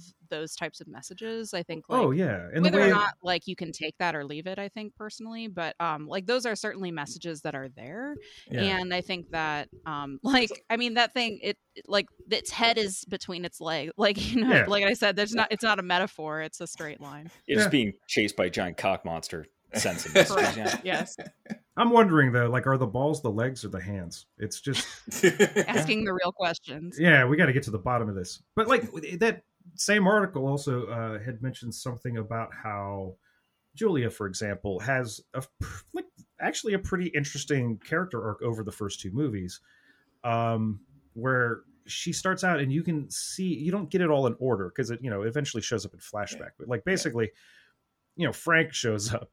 And from what I understand, like a, a lot of our problems with Frank is that like you know, his acting seems like it's a bit overdone. But I, I think it's because. Yeah. it's the studio they overdubbed his voice with Yes. somebody who like wasn't there. yeah. and I didn't know that, and Yeah. so like my when I when I watched the first film, I was like, God, this is terrible. I was Yeah. like, how am I Yeah. supposed to And like the, sit through the rest of the movie? He was just too. He was just. I can't, I can't remember if he was like Scottish, English, or Irish. Like it was a really thick accent in the studio because you know it's the fucking American studios. Like, yeah, we got to change that. we No, need we need some Americans too- crossover appeal. We need crossover Americans are appeal. too dumb to understand. Oh God! When she opens the door and he's standing in the rain with his like curly hair and it's just like greasy looking motherfucker because it's like not even just like bloody wet. Like when we say these movies are wet, we're not even talking about just rain. Like it's not even just rain. It's like grease and Yeah. like oil. Like He's there's this. dude. A massive amount of KY jelly. Oh my God! Something like that's what he used for Right gel in his hair. He's like hot, it was just like he's greasy. Yeah. he's a oh yeah. greasy dude. I I want to hear his original accent because I'm like, So well, that would be hot. Not Yeah. this whoever they Goddamn. got to like overdub over him because But he he's also sounds bored. supposed to be Yeah. Larry's brother, which is a thing. And Larry, the actor, Right. is 19 years older than him. Yup. Jesus, really? hmm Dang. Wow. Previously in Scarface is like the bad guy as well. They're all bad, but like previously in Scarface is like the villain, Mm. which is I thought was really funny. Oh and God, He agreed Damon. to this for some reason. What was that? I sent you that text about the director of uh, Hellraiser 2's most recent project, which came out in 2018, and I can't remember what it was called. Like something doggone. It was like a kids movie where like a like a crime. I can't. A Crime crime, solving dog. but he's a telepathic crime solving Oh dog, God. and he gets some a group of fun loving kids together to go like. Oh wait, here it is. It's called it's called a doggone adventure about a telepathic dog who enlists a group of fun-loving kids to help him solve a mystery. So, um, And they find Hey, the, the things we all have to do in order to pay rent, man. You know, let's I'm not, not- too no harshly. shame, no shame. I'm just saying the distance between that and Hellraiser 2, Hellbound, are so vast as to suggest two separate people. Are you kidding Have- me? The guy, the guy who did the Mad Max movies, especially Mad Max Fury Road, also did Happy Feet. So Yeah, shit. those You know are what? closer together. There's a crazy car Are- chase scene in fucking Babe Pig in the City. Okay, like it's all nuts. He he had a whole dog that had a well, he had a whole dog that had like you know wheels for the back legs because he had you know been hurt. Uh, yeah, no, I that, love- that, that makes way more sense to me. I love the place, the the red lines you've made, like to to connect I- all of these things. It's I'm like the the meme of Charlie connecting. Pepe dots Silvia whatever. Yeah, going back to the pain dimension, uh, we need to talk about we need to talk about queerness, especially with what's going on recently, and Yeah. Clive Barker's queerness, and uh, this entire fucking thing. because uh, this is pretty gay films, and Yeah. Yeah. pretty Yeah. great. It's one of the Um, there's a couple of things that I want to point out. So, um, I think like I was, I'm somebody who enjoys TikTok. I know, um, but um, Hey. one of the things that I saw, like that there was this conversation that was happening on TikTok and some of the other socials, is like the criticism of like horror being too woke, which uh, I it grates mean- on my nerves for a number So- of reasons because so, uh, it but makes me really mad. Wow. the things that I want to say is that like by it clearly means that like they don't know what they're talking about Yeah. no. obviously no. but like um I like wrote something down as I was like finishing my notes um for this conversation but I said like by talking about something as being too woke quote unquote like it's a really it's like a blunt tool being used by the right in order to like flatten or erase the experiences of Yeah. just regular people like and anyone who isn't a like cis white het male. Right. I was going to Right. say, like, it flattens those uh, or erases Yep. those experiences to say that the only real or valid people are straight, white, male, able bodied, sane, middle class people. Like, and I said, because everything is accused of being woke if it deviates from that mythical norm, in the same way that, like, everybody on the right thinks that, like, Joe fucking Biden is a socialist, which is not like, objectively not true. He's just Yeah. like not a fascist. You know what I mean? yeah. Yeah. And it's so I said like if everything is labeled that that deviates from the mythical norm, like showing a person of color, a person who is disabled, a queer person, something that can all be found in one person by the way, hmm like Yeah. and are also identities that are held by millions of people. Mhm. like Yeah. that is not like just being diverse for diverse's sake like Yeah. i i it really really uh, i think pisses me off as somebody who like yes i have uh, you know i identify as a trans person as a non-binary person i'm queer um and i think like i hold those identities but also just like just as a person like Mhm. to me you're exploring those themes you know somebody this person on tiktok i can like link to their video maybe because it went viral and that's a bit more public but like he w- this person was describing how like you know texas chainsaw massacre for example like came out at a time where like there was a massive gas shortage in the 70s and like Yeah. especially in the south like people were Yeah. freaking you know like defending gas stations with fucking shotguns and you could have been like murdered you know just getting some gas like yeah. you know these things don't exist in a vacuum like Mhm. po- political messages have been you know all over um horror and i have like a couple of things that i want to say which is like I um, mean, look I just have a small list of like queer creators in film horror. Obviously, we're talking about Clive Barker. Mhm. Um, there's Kevin Williamson, who is the screenwriter for Scream, who is a gay Mhm. man. Um, there's James Whale, who is the director of Frankenstein, Bride of Frankenstein, and The Invisible Man. like the there's OG ones, Uh, he uh, what? The OG ones, like back Yeah, in the the- day. yeah, from the Boris 30s. Karloff. Oh, Fuck, Yep. Wow. All right. Uh, Vincent Price. Uh, there's Yes. Don yeah. Mancini, who did the Child's Play movies. Hell yeah. Uh, there's Bryan Fuller, who does Yeah. who did Hannibal. There's Hell Joel yeah. Schumacher. Like, Hannibal. Okay, let's pause. Is fucking amazing. Yes. Yeah, it's really Dude, anything that Bryan Christ. Fuller does is amazing. Like everything. Oh, Legion's great. Yeah. No. I'm. Yeah. Oh, I haven't Give me even more. seen Legion yet, but like, I'm I'm talking about uh, pushing Uh. daisies. Pushing daisies was. Yeah. yeah. Uh, what else? Mhm. Uh, Bryan Fuller is a really good uh, creator, I would say. what is that? Damn what is good that one writer. with Just uh, damn good. Mandy Patinkin in it? Um, Oh. Oh. Oh. Oh. Oh. The dead one. Oh. yeah, Dead Like Me. There we go. Dead like me. Ah, dead yeah, like me. God, that one was so good. Anyway, But I'm sorry. anyways. We, we, No, we no, just had to okay. fan out our. And so there's if people are interested in in finding out more about the like queer history of horror there are two things that came out actually this year that i would recommend um, one is a documentary style program um, from Shudder uh, Mm. which is called Queer for Fear: The History of Queer Horror. Mhm. And there is a, a book that is an anthology with 25 essays about popular horror that just came out in September. And it's called It Came from the Closet Queer Reflections on Horror. And I think that's that that's a great title. I know. It's great because the art is so good. It is it portrays a grave, like a freshly dug grave. And so it's like the headstone and then the dirt and then like there's a hand popping out, but it's like a limp wrist. And I, I love it.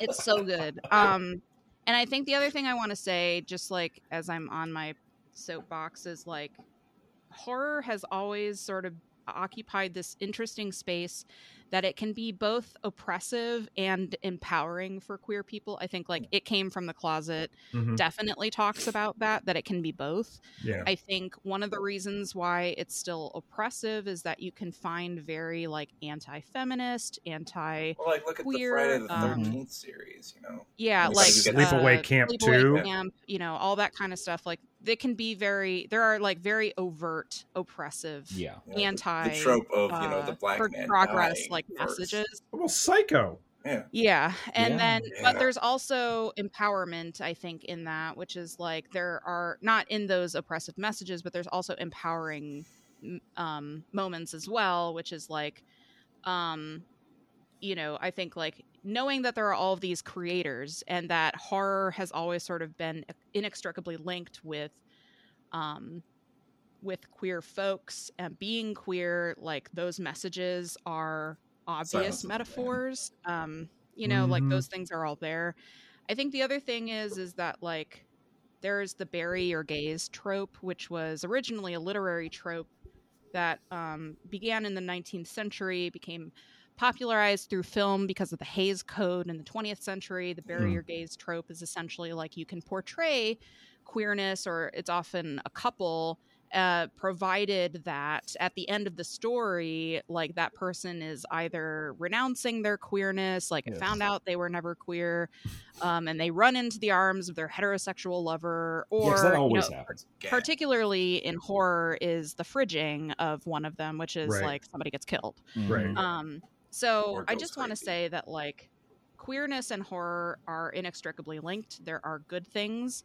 I think like you can find like super campy performances that like Mm. are fantastic. I think that um like a great example right now is interview with the vampire the new tv show. I highly recommend Yeah. it on amc um Hmm. like it it explores it's a reimagining of the story from anne rice. Um it portrays uh, Louis de Pointe du Lac as a black man in the early 1900s, um, like I think gives a a new um, dimension to that character. I think like there are are positives and negatives about that, um, but like uh, the Sam Reid who portrays uh, Lestat de Lioncourt um, he is giving one of the most campy performances I've ever seen, and it's magnificent to watch. That's, I like. Um, hey, look, that know. can work.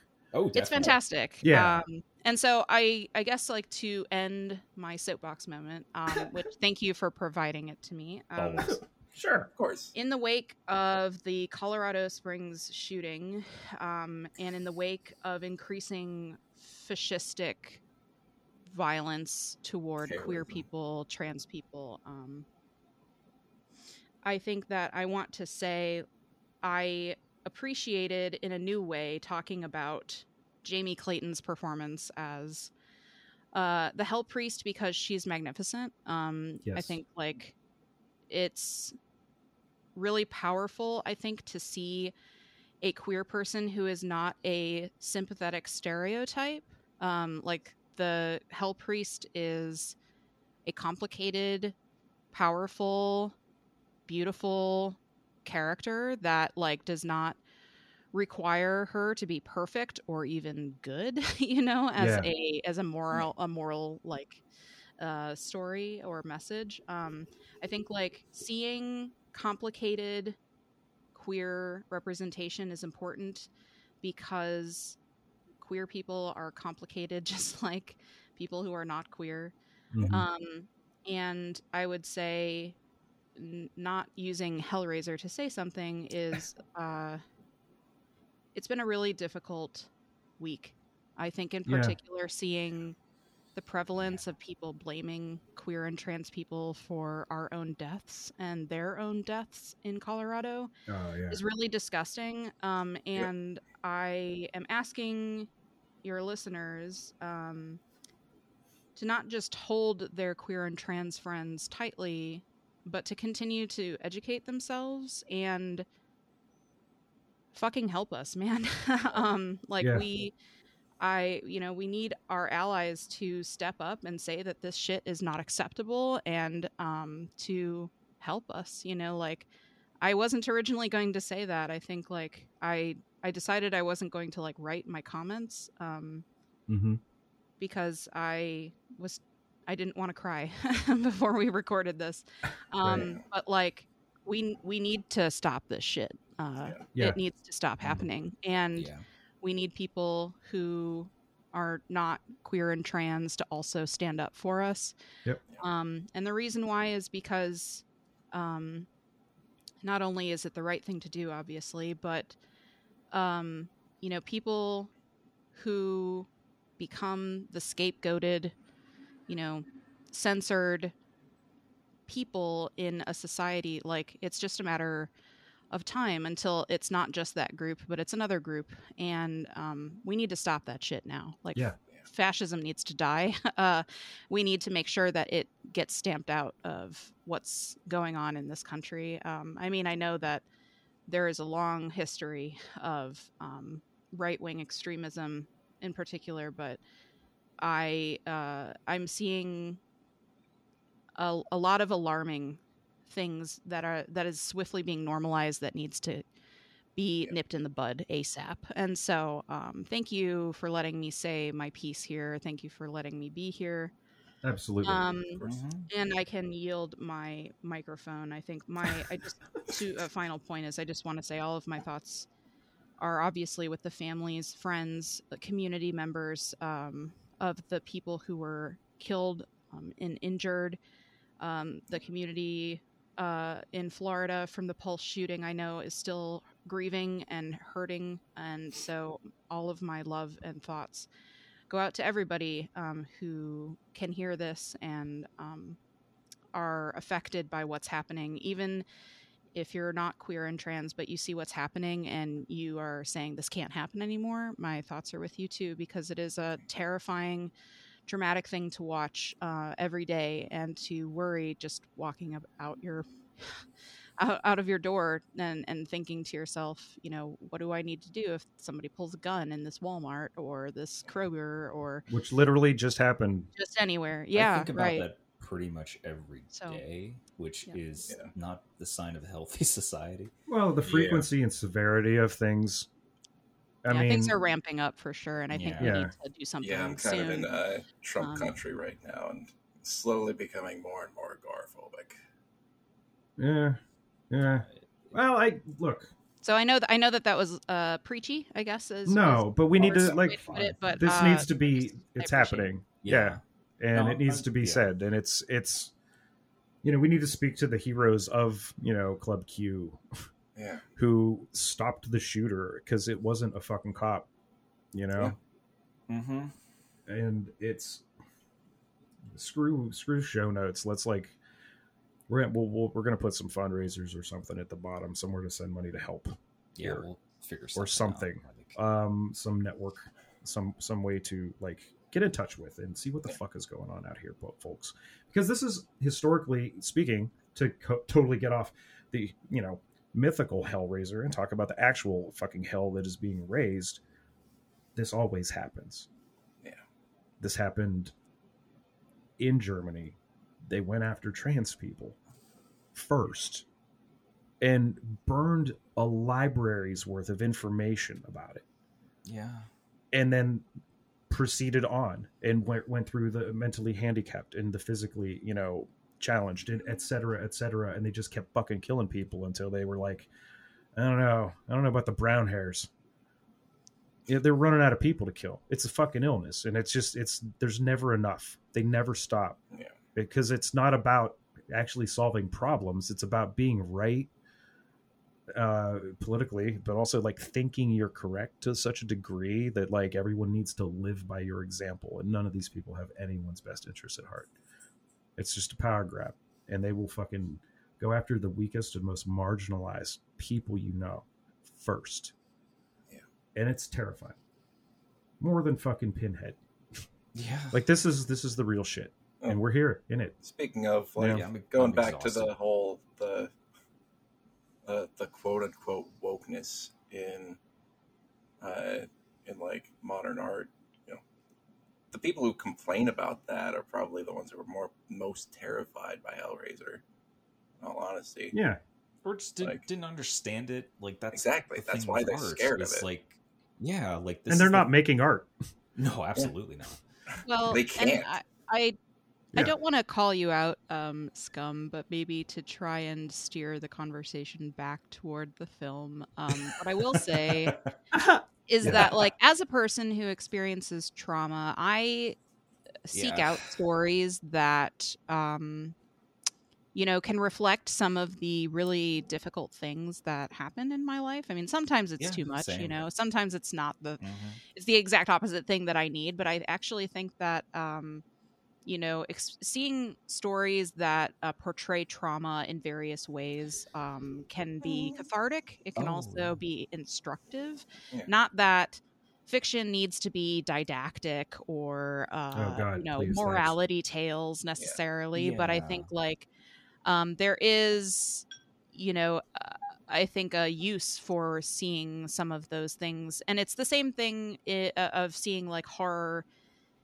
um, or experiencing fear in a controlled environment, right? Where Mhm. that can be really cathartic. It can help you tap into some of those things that, excuse me, you keep those doors closed, right? And so, Right, yeah. um, I like I said, I'm not trying to call you out, but you had mentioned something like that where Yeah, I thought maybe you might want to reveal something Yeah, like you know, that. it's it's funny because um, with Twitter, you know, in death throes, I decided to finally suck it up and get the courage to actually.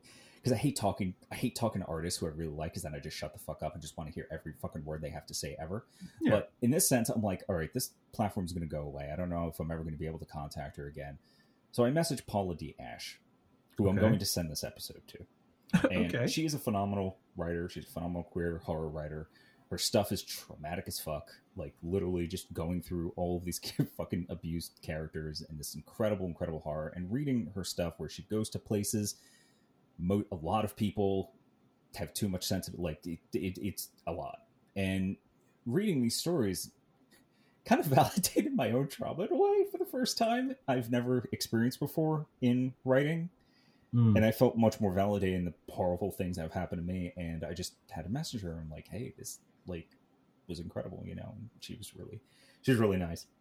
And she's also a huge Hellraiser fan, so we get to bond over that. yeah. Oh, but fuck uh, yeah. so if you're listening to this, hi, and um, yeah, so That was it- adorable.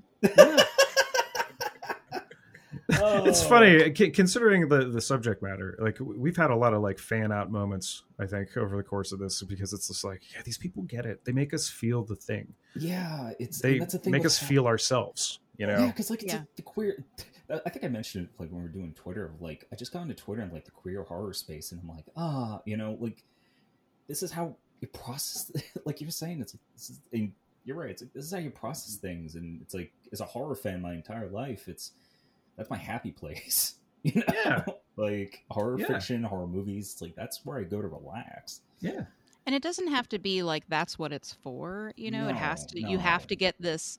You know, I'm processing my trauma like There's award from it, but films that I is just one use watch, yeah. of horror. It is Mhm. like you can go because of the creativity. You can go because of the like really seductive and cool storylines. Mhm. hmm You can go to like have the shit scared out of you in a Yeah. controlled Oh environment yeah, you can you know enjoy the aesthetics or the music or you know whatever or you know it, it can be any combination of those things it doesn't have to be you know one thing and that's one of the things that i appreciate about genre fiction Absolutely. generally right any genre i like anyone's like just the most outside approach to the topic or the subject or something like that some inversion something i didn't Oh, see please. coming you know like like i said Mm-hmm. we we were even talking about earlier like you know a lot of problems with hellraiser 2 but damn it there are certain ideas in there that stick in your craw and I, to kind of circle back to what we were saying like a little while ago when we were kind of talking about just how things were presented in the the this re, the new one, the 2022 one. I don't want to call it a reboot or even a reimagining. It's just like Yeah.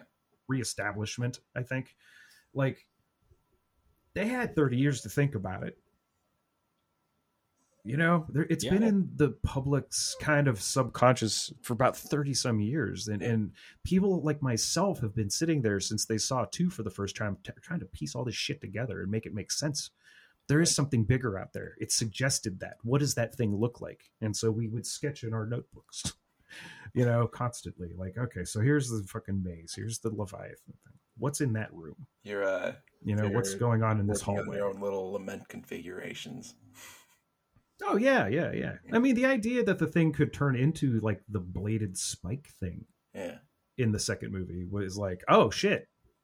Um, and also the second movie is totally saved by the the finale, like just Hmm. what Kirsty putting on the skin suit. But um, Yeah. ridiculous, ridiculous Yeah. moment. It was yeah. But like, shout out to the actor playing Julia for like really making you feel like it wasn't her in there, Yeah. like in those Yeah. moments. I don't know. They're, There's something to be said. I'm about wearing tangenting at this point. There's I'm something just- to be said about wearing somebody else's skin. You know, like Right. It, there's a lot of that in these films of Yeah. just physical transformation. That you know, if you don't feel comfortable in your own skin, you know, I'm like, yeah, I really, What was I that really one enjoy... video? Uh, Go ahead. oh it- no, Damon Damon sent sent us this video or sent me this video where it was like it was this like Scottish guy or something like he's he's talking about the movie and at one point it, he he cuts to That's Ryan all- Hollinger. I that was the guy whose name I was going to mention earlier. Ah. It's um he is a horror YouTuber and Yeah. he Nice. is fantastic and it's pretty he funny. he covers um he does like a this was like a is is Hellraiser still scary sort of uh, Yeah. angle about that. But Yeah. yeah, Ryan Hollinger. We can include that in the show notes. Yeah, he he cut to it's always sunny in Philadelphia with um, Dennis talking about like the the sheer pleasure of wearing another man's skin. Like Jesus. it just it just made me want to go back and watch It's Always Sunny again. Like it's oh fuck, Man. I well, and that in and of uh, itself is like a very queer experience. It's like oh, you can you can feel that the skin you know metaphorically or even you know literally like doesn't fit you. Right. like and it's or you're maybe borrowing somebody else's until you can figure out how you exist in your own. Like that is a very queer Oh, man, we could- experience. We Oh, could no, talk about yeah. like the metaphor, like because in the in the first two films, not wearing your own skin meant that you were you're dead. You've been to the place. You know that's what Mhm. happens in Yeah. the in the latest film. It's like the destruction of self because her, Mm. bro- her brother shows up a few times after he's taken, and you could tell it's like, oh, he's just going to be a blood hungry ghost. Yeah. Like he's barely there, you Mhm. know. And it's the idea. But of- no, they make him solid, and when she sees him in the mirror, he's like skinless. Like everything that they did with Yeah. that was really, man. Takes God, I wish we had more time to like go through like all the callbacks Yeah. that Yeah. they managed to stitch in It so better. fucking well. Yeah, Yeah, not- no. ominous. Like it, it- it's not just a state of being where you're like, okay, I need blood so I can be whole again. It's kind of like Yeah. yeah it's like you really have been stripped down, you know. Yeah. And and I guess maybe after a few millennia, you get to be a Cenobite if you figure if your mind goes in the right places. Well, you, you consider you you put the first two movies together. That's three hours and ten minutes ballpark. Yeah. All right. They took all of the good shit from both of those. Maybe they changed the domestic home like setup a little bit. They made it about something different. Yeah. But like they took all of the essential mythologies, the ritualization is really brought forth just in the way they moved and what it was suggesting, and the fact that they we got to see different configurations of the box. Yeah. We got to be told what they mean and that there was a process to it. It was like sixes within sixes. Like there's six forms. You have to kill six people, but then there's like how many have we seen? We've seen what, three? What Yeah. does love look like? i know Right. that's the one that i'm really like i want to see that story Well, I want, Scares I want the to talk shit out of about the box. Like the the metaphor of the box, I think, is really powerful to me because I mean, well, it's Yeah. you know, it going back to like yeah to the first two movies. You know, it's it's clear that it's like it's that that little itch in your brain. You know, when Mhm. you Mm-hmm. that sort It's of the world's exists- worst it- fidget spinner. yeah, a little bit.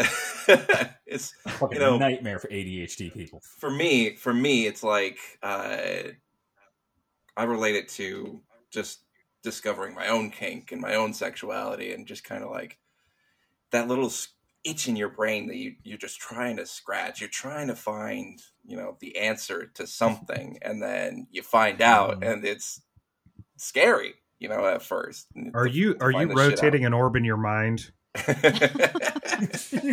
But that's no. But You seriously, have bit. Leviathan I mean- inside you, Shadowlink. Well yeah, I've got a little labyrinth that I'm I'm running through, uh, trying to I find. just for real, that's- no. that's a You're absolutely right. Coming out of the closet, like Yeah. Well, it, yeah, but it's also it's that object that sits in your head when you see something weird, like a bandaged Julia making out with fucking dude, Yeah. and it starts something in your head, and you just think about that. Maybe you don't. Maybe your subconscious thinks about that, but it becomes the that's the key. That's the gateway opener. You know, Yeah, is just Absolutely. this thing that sticks in your kid and your development. You're just never going to push you over. They're just going to poke at it and let you. I mean, do the arc the um archetypal you know symbolism too is also like it's pandora's box right, Right. like Oh, Yeah. Yeah. i mean voight clearly thinks he's going to get something but instead he gets everything right uh, Yeah. and waka waka. Yeah. there you go um but fuck. that's also frank it's also frank though too like Yeah. the i think Yeah. The message of addiction i think is pretty And- um obvious i would say in, in Mm, both i mhm. think in, in different ways Yeah. like Yeah. um I, I was talking to you guys about this where like the the the trope of the addict or the the character archetype of the addict like hmm you can see that hellraiser 22 is really a kind of a product of the time Yes. um and so is Absolutely. so is the first and i think because like an addict um portrayed in like the 1980s in particular like i mean right like frank is he's an addict for experience for the rush for Mhm. pleasure Yeah. things Yeah. like that like willing to do absolutely anything in order to chase chase his fix right and Yeah. so i think like frank is a is a horrific character right but Oh, but in in hellraiser 22 riley could be anybody's sister could be anybody's friend hmm and Riley, in my opinion, I think that there are other people that disagree, but I think that Riley is a very sympathetic character. Oh, And Yeah. her arc is so different than Frank's because Frank is seeking what the box has, but Yeah. Riley is given given it and like she doesn't know what it is. It's an accidental journey that even though she you know starts off where she's lied to by Trevor and set up like um she ultimately even though she is hurting people it's like i don't think that's her fault she's not doing it maliciously No. unlike Yeah. frank who is willing to sacrifice anybody to get Yeah. what he wants right? Absolutely. Yeah, I mean, lying. God, it's a very mean, different portrayal so far as to just like sticking his fingers in your neck to you know eat your essence or whatever. Like Yeah. The thing with like oh man, That line Think that about- uh, that Riley's brother Matt says early on in the movie, um, "You're playing games that you'll lose," really Yeah. sticks out in my head a lot. You know, when Oh, yeah. definitely. Yeah, when it's relating this to that there's, like- addiction. well Oh, also you, you have to consider Voight's parallel to Leviathan. Mhm. Voight isn't doing the thing. He's given it to Trevor to give to people to collect for him. Yeah, The way and Serena before Trevor. and right Yeah. exactly exactly and and the way leviathan sends its cenobites to collect you know the result of the deal yeah, you know but he's bad at it like that's the problem he's like "Ah, i got this figured out like he's all he's so fucking close but that ten thousandth of a percent is a galaxy of distance yeah. because he's going up against this infinite thing you know Yeah. like oh cosmic horror I mean, they well, gave. Oh, please and go. and Voight being a billionaire, I mean, he outsources everything, right? Yeah. So like, I Oh, mean, he yeah. outsources the workers or whatever to Yeah. get you know to get him his wealth, and so like he outsources you know the dirtying of his hands in order to get what he wants too i think Yeah. like his six years in this purgatorial state with the loom in his chest like is it the first time that he's ever really felt the sting of like anything like i don't know it's possible Yeah. you know i think that that's really interesting too because like i think frank is very much coded as like a working class like I don't want to say ne'er do well, but like, Like you know, he's paraphilic. obviously like a he's the bad. he's no, a he's dr- he's the a bad uncle. He's you know like Yeah, he, he's the uncle nobody doesn't talks about. Yeah, That's all. Like yeah, that's I think he, he has that I think greasy. it's suggested that he's like that he's abused uh, Kirsty as well at points in her life.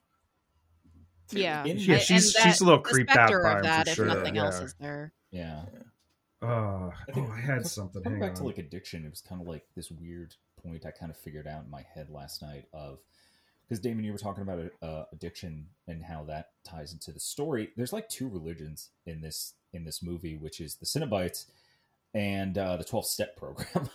yeah, Yeah, They definitely. do, yeah, they do call that out at one point. Yeah, when she's do. getting in the car with Trevor. which I've heard Well, that's where described- her and Trevor met. They met Yes. and started fucking after Right. going to They the twelve step program. But then, like, they're getting into the car together, and she's like, "This isn't a fucking meeting to him," you know? Like, yeah. Yeah, he's don't trying try to that shit. process what's happening, and that's what Right. and that's the word he Mhm. uses. He's Yeah, like, I don't yeah, know how to process this or whatever. And she's like, we're not at a meeting. Oh man, Yeah, I just thought that was interesting because like Yeah, I and- the twelve step program described to me as like a like religion. oh, I guess, look like, into its origins. Well, it's that's- uh, pretty yeah. fucking clear. Yeah, That's a Yeah. whole different conversation. But like accepting a higher power is like all is part of it because Yeah. that's like one of the steps. Yeah. yeah. God, Doug Stanhope had a great power. bit about that. Stanhope was like, alcohol. that's that's the greater power in my life. Why am I here?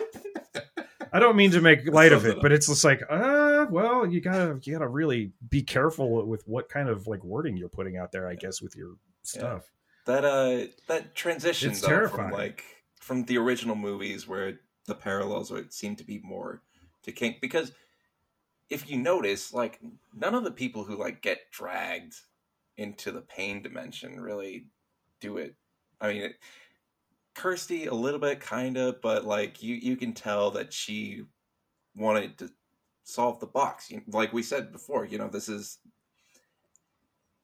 these people wanted it you know they, it, so that implies Right, that this right. is Yeah. like they wanted this to happen to themselves um Mm-hmm. and Like but and like in uh uh I just watched too this morning that there's that line he said it's not hands that call us it is desire that Pinhead says Right. when he when he finds mm-hmm. Tiff- Tiffany with the box she didn't even want to go there she didn't even want to go to the pain dimension so like it's very Right. clear that they're like these are the the watchdogs of like the BDSM community the ones who, they Yeah. care about consent whereas Frank does not but then there's in the they're in- they're a much slower version of that guy in the pit that makes sure you're okay after you catch an elbow. Yeah. I love the Yeah. translation of what that was. oh man, Yeah, no, it's no. beautiful. Shadow Uh, you definitely like made me think about that because I didn't really, for some reason, I didn't put like two and two together with that. It's like you're you're right about that. They really want you to be want you to be there. I mean, they'll probably They, take They want, want you you to, to want, want to be to be there. there, yeah. Yes, Correct. yes. That's that's the see. Like uh, Even what Doctor Channard says when he gets out of the uh, when he gets out of the elevator. He's like, I mean, because it seems like he's scared at first when he gets Yeah. dragged into that horror elevator. That's like the, Yeah, the tentacle rape elevator, as I'm thinking of it. Um, but Oh. like, Oh uh, my god. but he comes out and he's like, to think I hesitated. I Right. love that scene. Man, That's actually- so good. Mm. Mm, That's why you get a fucking theater actor in your horror movie. Hell yeah.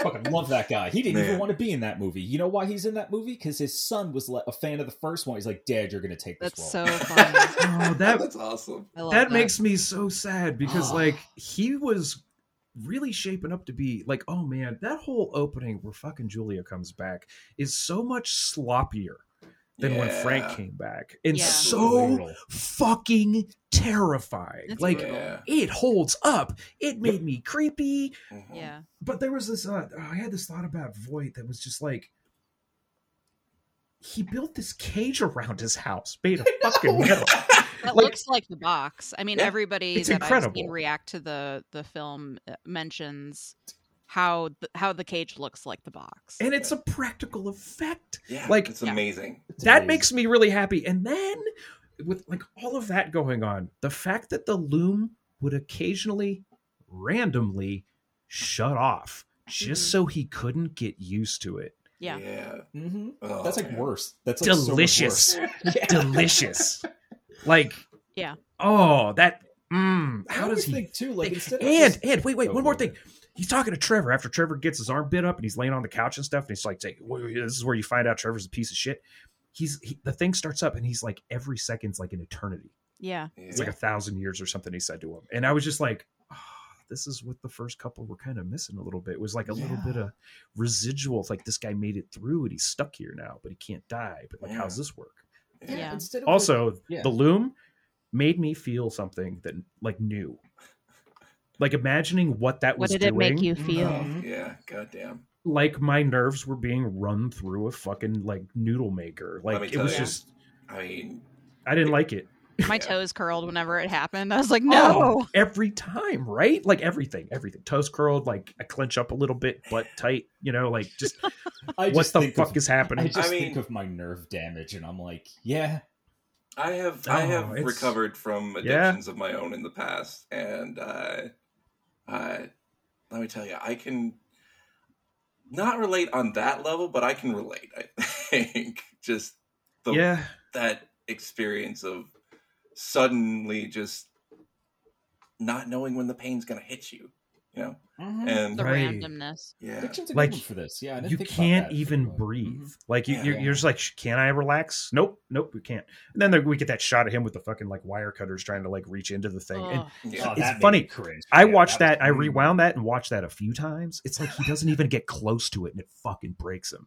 Yeah. Like, It's not oh, even man. on. That's the other thing. Yeah. Well, no, it trying turns on like right when he's about to touch it, which is Yeah. worse. Yeah. My thing is like, is he? I- I mean, yes, I understand that he's trying to like dislodge or you know disrupt the mechanics of it, but I'm Mhm. also like, would he think about just cutting his own nerves? And then I'm like, that made me feel nauseous, and so Oh, I'm yeah. like, I can't think about Yeah. that. But The No. fucked up thing is too is like this was given to him as like a meditative device essentially because like well, now you're immortal. Now go up the mountain and just like focus on this thing and find new thresholds basically. And Right. he, in that sense, he failed. He was better. He was actually better at dominating than He- he, was at accepting this sensation, which they recognized. No, let's let's Yeah. give him credit where credit's due.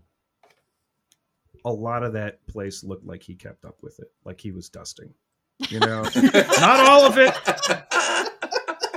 The bar, the bar was the bar was pretty fucking dusty, but like That's he, has got to be getting bored, and he gets like he's like, I he's literally climbing the wall, like in the walls, like Right. that's where he attacks Nora. sure, you know? sure, sure, but you get into Which that main room. Nora. Nora. Yeah, we have. Oh, Oh, no. so sad. But oh right, man, we- that's we This gotta is the too. thing- We, we got to make some time for this because we need Yeah, to. Talk Okay, the- all this right, is the let's let's that- do let's do Nora. Let's end with Nora. Yeah, Ugh, that's so I sad. know Um, Oof. Nora thing- the is one of the I- worst kills in the entire fucking Yeah. series. Oh Yeah. man. Yeah. brutal. it's real. Pa- it's real painful. I think like uh, and it does some amazing shit too. Oh yeah. Yes. Like at the same time, like, ugh. Like. So I, I Yeah, go do think that I liked that they held back on showing some real gore until they until Nora's death. Now Mhm. I was very Yeah. sad that Nora died because Yeah. even though we don't get a lot of her, like it's so clear she, She didn't, didn't- do she anything. didn't ask She's trying She was, to help, you know. yeah. innocent Now, as a this- puppy. Like no way knew she should have been caught up going in be this. bad. Well, I She- think that's the point, right? Like this is the this Mhm. is the part of the like Sacrifice the innocent, the most innocent. Well, Yeah. it's not even sacrifice. Like I, I'm, I'm still. I think. I think I get caught up in like the addict's journey, where it's like you hurt the people that you try to, Mhm. that try to Mhm. love you, that try to help you, stuff like Yeah. that. And even it's even inadvertent, right? Like Yes. I think like it's. Uh, I'm not trying to moralize it. I think like that makes me feel uncomfortable because like Mhm. Nora didn't do anything. Yeah. I think like Nora's death is is horrifying. I think like I Yeah. I Yeah. so I'm real bad with gore. and so like when this Yeah. happened, I was like, I don't know if I can do this CoinOps. I might need to tap out of here. Um but it's a lot. yeah. the, Well, it, it starts with the coolest thing though in the series.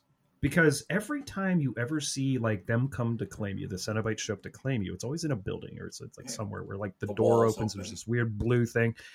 They're in a moving fucking van.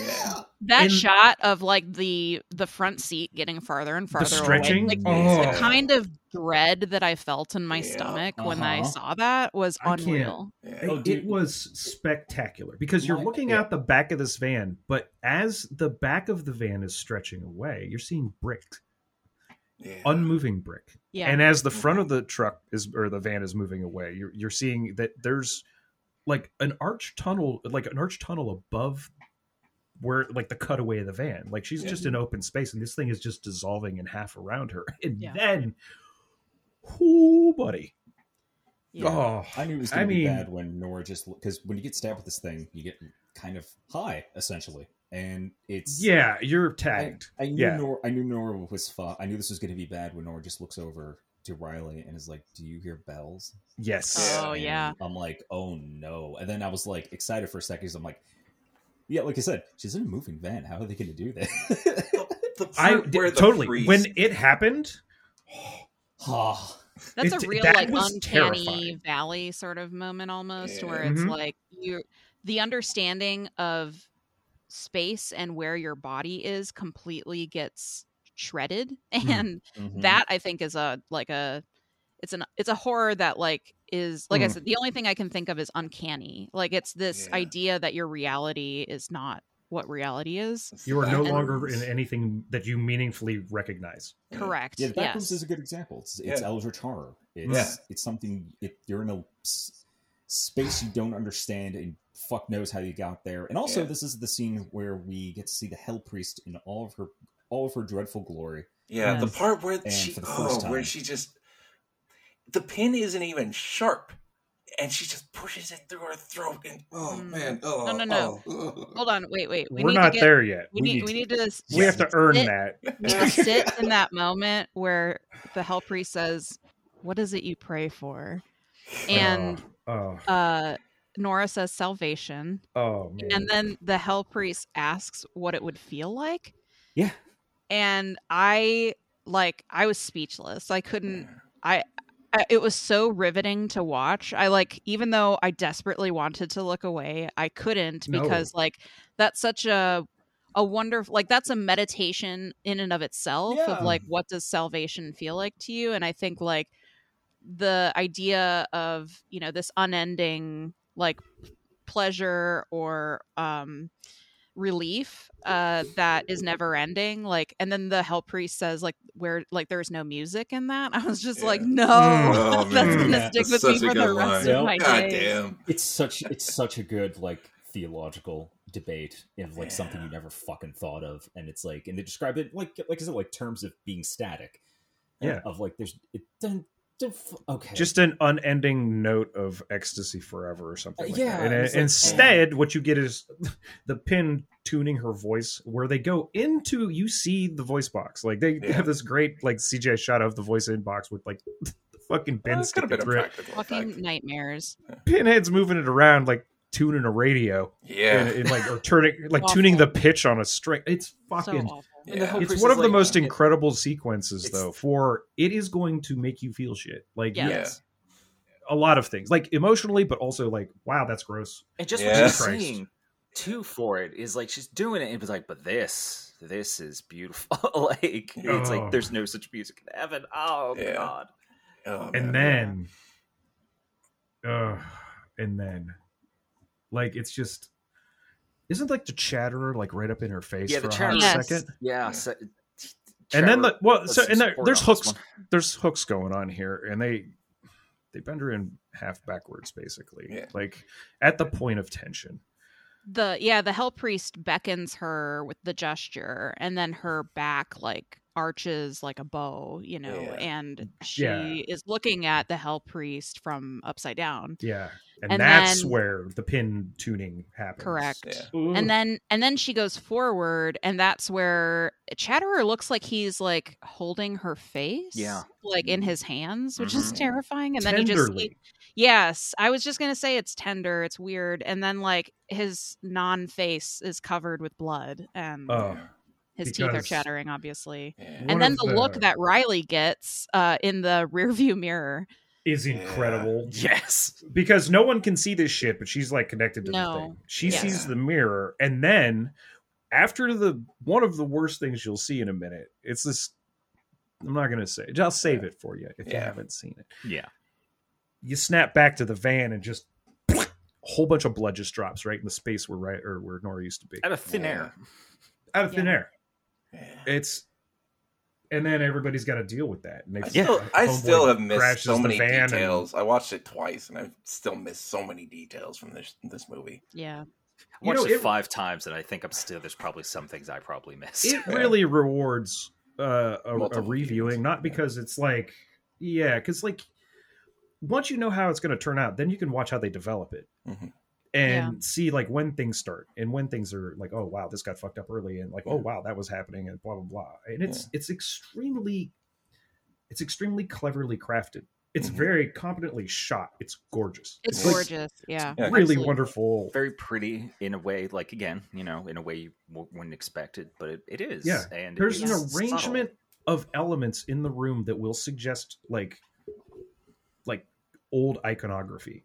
You know, I think that the art that is used to accompany when Riley goes into the mansion and finds Voight's like study or whatever, Hmm. um, the aesthetics that are being used there, like the um, like old, almost encyclopedic, like like wood carving esque Mhm. illustrations of like angels and stuff like that, and then seeing the sketches of the Cenobites and yes, um i really like all of that i my thing is i love lore and so like Yes. when i watched this film like that's the thing that i like loved in a- in like accompanying i think um the rest of the story like it reminded me a little bit like i think often lore can be like one of the best parts of the movie and it can make a bad Yeah. movie really good Yeah. so like Yeah. Uh i think of 13 ghosts in particular Yeah. so like i like i like 13 ghosts because i love matthew lillard right. um but i also the, like the lore makes that movie and Each ghost had a backstory, like the big guy that bent the guy in half backwards, which is the best effect in that fucking movie, hands Yeah. down. and the But, thing is is like if you saw it on dvd you got access to all the backstories and stuff and Mhm. like that Yeah. was what i really wanted Yeah. um and so like i really loved that we got to sit in like I, I want to see that notebook Yeah. that, See, that I think- that Voight has because that looks amazing. I love all of his Oh. notes. Like Oh, I you know some- paused You know several times just to try and like read what he wrote and figure out Mhm. what he's making notes of yeah. and That was a Um, thing that they definitely pulled from the second movie and made better. Yeah. because there's that scene where like the, this kid who all right so in the second movie he meets up with kirsty is this doctor he's the assistant of our bad guy whose name i can never fucking remember yeah. and he ends up like breaking Even into though the doctor's house right and yeah you and you're like wow this is going to be like the love interest or whatever he gets Yeah. like so Oh, yeah. early in the fucking movie And thank But, God, like- his act, he was terrible. yeah, it wasn't good but i kind of liked him His like i don't uh, no, I mean his acting was terrible. yeah no but I, I liked him you know what i mean like i liked it Yeah. i like i was like eh, is this what we're doing guys okay cool let's do this but like relatable. But he's looking through like the doctor's stuff and he's got the he's got three fucking like puzzle boxes man. What? And then on the back wall there's this black and white classic photograph of Aleister Crowley with the hat on doing the the, the fucking horns. You know what I'm talking about? Where he's Yeah, got his like yeah. forearms kind of framing his head and he's like sticking his thumbs out. And I was just like god they really did try didn't they? A little bit. Yeah. didn't they? Mm-hmm. But he also had books. You know what I mean? He had this research. He had the photograph of like the old school skinhead or uh, skinhead. Listen to me, fucking pinhead. Um, It's like a worst. chalk or not a, a like a um Oh. a charcoal rubbing Oh yeah, he had of one of the some- sides yeah, of the box. right. I love that, and I Yeah. love that they fucking like you said, Damon. They dug so much deeper into it here, and they Mhm. showed you more, and they actually said it out loud, so it mattered. Yeah, this one much feels much more. The new one definitely feels like not like campy occultism, but like actual occultism. Everything's Little bit. subtle and Mhm. like a little bit. Yeah, I, I would Yeah. put this closer to like a dark song yes, than The Conjuring. yeah. Yes. This would absolutely. definitely. This one gets. I- there's something going on here that I there's really. a system. yes. Yeah. Going back to the whole like a- configuration things that you know you see in the the the, the notebook, uh, Mhm. like I I've I really think that that actually is the the thing that sets up potential for this series to evolve Yes. uh, in the future. I think that you know we're seeing it from uh, what, what we've seen Hellraiser as a metaphor for you know kink. We're seeing it as a metaphor for addiction. I want to see where it goes. Like I want to see how Yeah. the Cenobites roles change um, in the series going forward with the different configurations. Um, You know what? Yeah. I think Mhm. this is a really this is a great place to kind of like end on. Like we should just go through and uh what do you think this could go? Like what what do you think you would like to see in this? What I choose love, and I get the Chatterer as my. That's what I want. oh. I'm so happy for you both. I uh, he's really not good with his tongue. Anyway, um, Man. buddy. He yeah, I think- teeth. Yeah, it's Um, a it's a uh, this series could be a really thoughtful contemplation on the nature of pain and the role it has Right. in our in our lives as human beings Yeah. Yes. as limited human beings Yeah. yeah mhm. I really like that a lot. I think because as you were talking about like what does the box represent and uh the journey of the characters like um I mean I think about the inevitabilities that each of us as humans experience and Yeah. Is such a large part of that. Like I think about grief, uh whether somebody breaks our heart or Yeah. betrays us or dies like those are our, are all very acute forms of grief and pain um like so right what does love look like my thing is Mhm. like what does knowledge look like is that just Ugh. like you will learn in a very visceral way everything that leviathan can have in store yeah. for somebody like um know. like i do want to see what lazarus looks like as horrifying as that would be like Mhm. yeah bringing somebody back from the dead like ooh like because riley very pointedly says no She does Um, not want that Pet Sematary shit happening. no yeah, yeah. especially because he's been in the Right. pain dimension, so it's like that's not the same paw. person now. And her Mm-mm. choice is so good because we get to see the hell priest not confused but like Be almost wondering yeah bemused is a good word for it i think like the delivery of you choose to live is such is such a good delivery of the line and betrays the like confusion i don't Yeah. know if it's like because the hell priest is so removed from humanity that like that choice of that threshold is so much lower than where she is that like she can't comprehend it the gasp you know Mhm. um says like your suffering has Not barely even- begun Yeah. and Yeah. my thing is like y'all are like deities that don't like exist in in human like mortal bodies like have- your suffering is you endless have- you know like um and so like obviously that's the like you have point of it experienced but, um, a dimension that does not like where pain or not pain time does not exist as i think it's just the fact no that maps. yeah well there's no our perception of time in that dimension just seems completely altered and like uh yes and i think that's just what drives people crazy uh or not crazy but It's like it's more so too. Yeah, yeah. uh, no, it, go ahead It's more. s- Oh, I'm sorry. It, it, it's more so too just the idea that you're just going to live for the rest of your life until you die, which is boring. Yeah. Never knowing, Sure. never. kn- You were given, you touched divinity. You were given the opportunity, as fucked up as because you know we don't understand the reasoning for these things, but the idea of like you were this close to having something divine, and you're like. No, I'm good not knowing, which you're not, and they t- Yeah. say you're Yeah. not. You're not going to Yeah. be good no- not knowing, and, Yeah, and- I- but the final shot of Riley, she's not. yeah Yeah. not knowing is the worst thing of all. Yeah. No, eh, she is definitely broken. She knows what she gave up. Yeah. She and, and here's the thing: she's gonna she's gonna carry this guilt for something that wasn't her fault.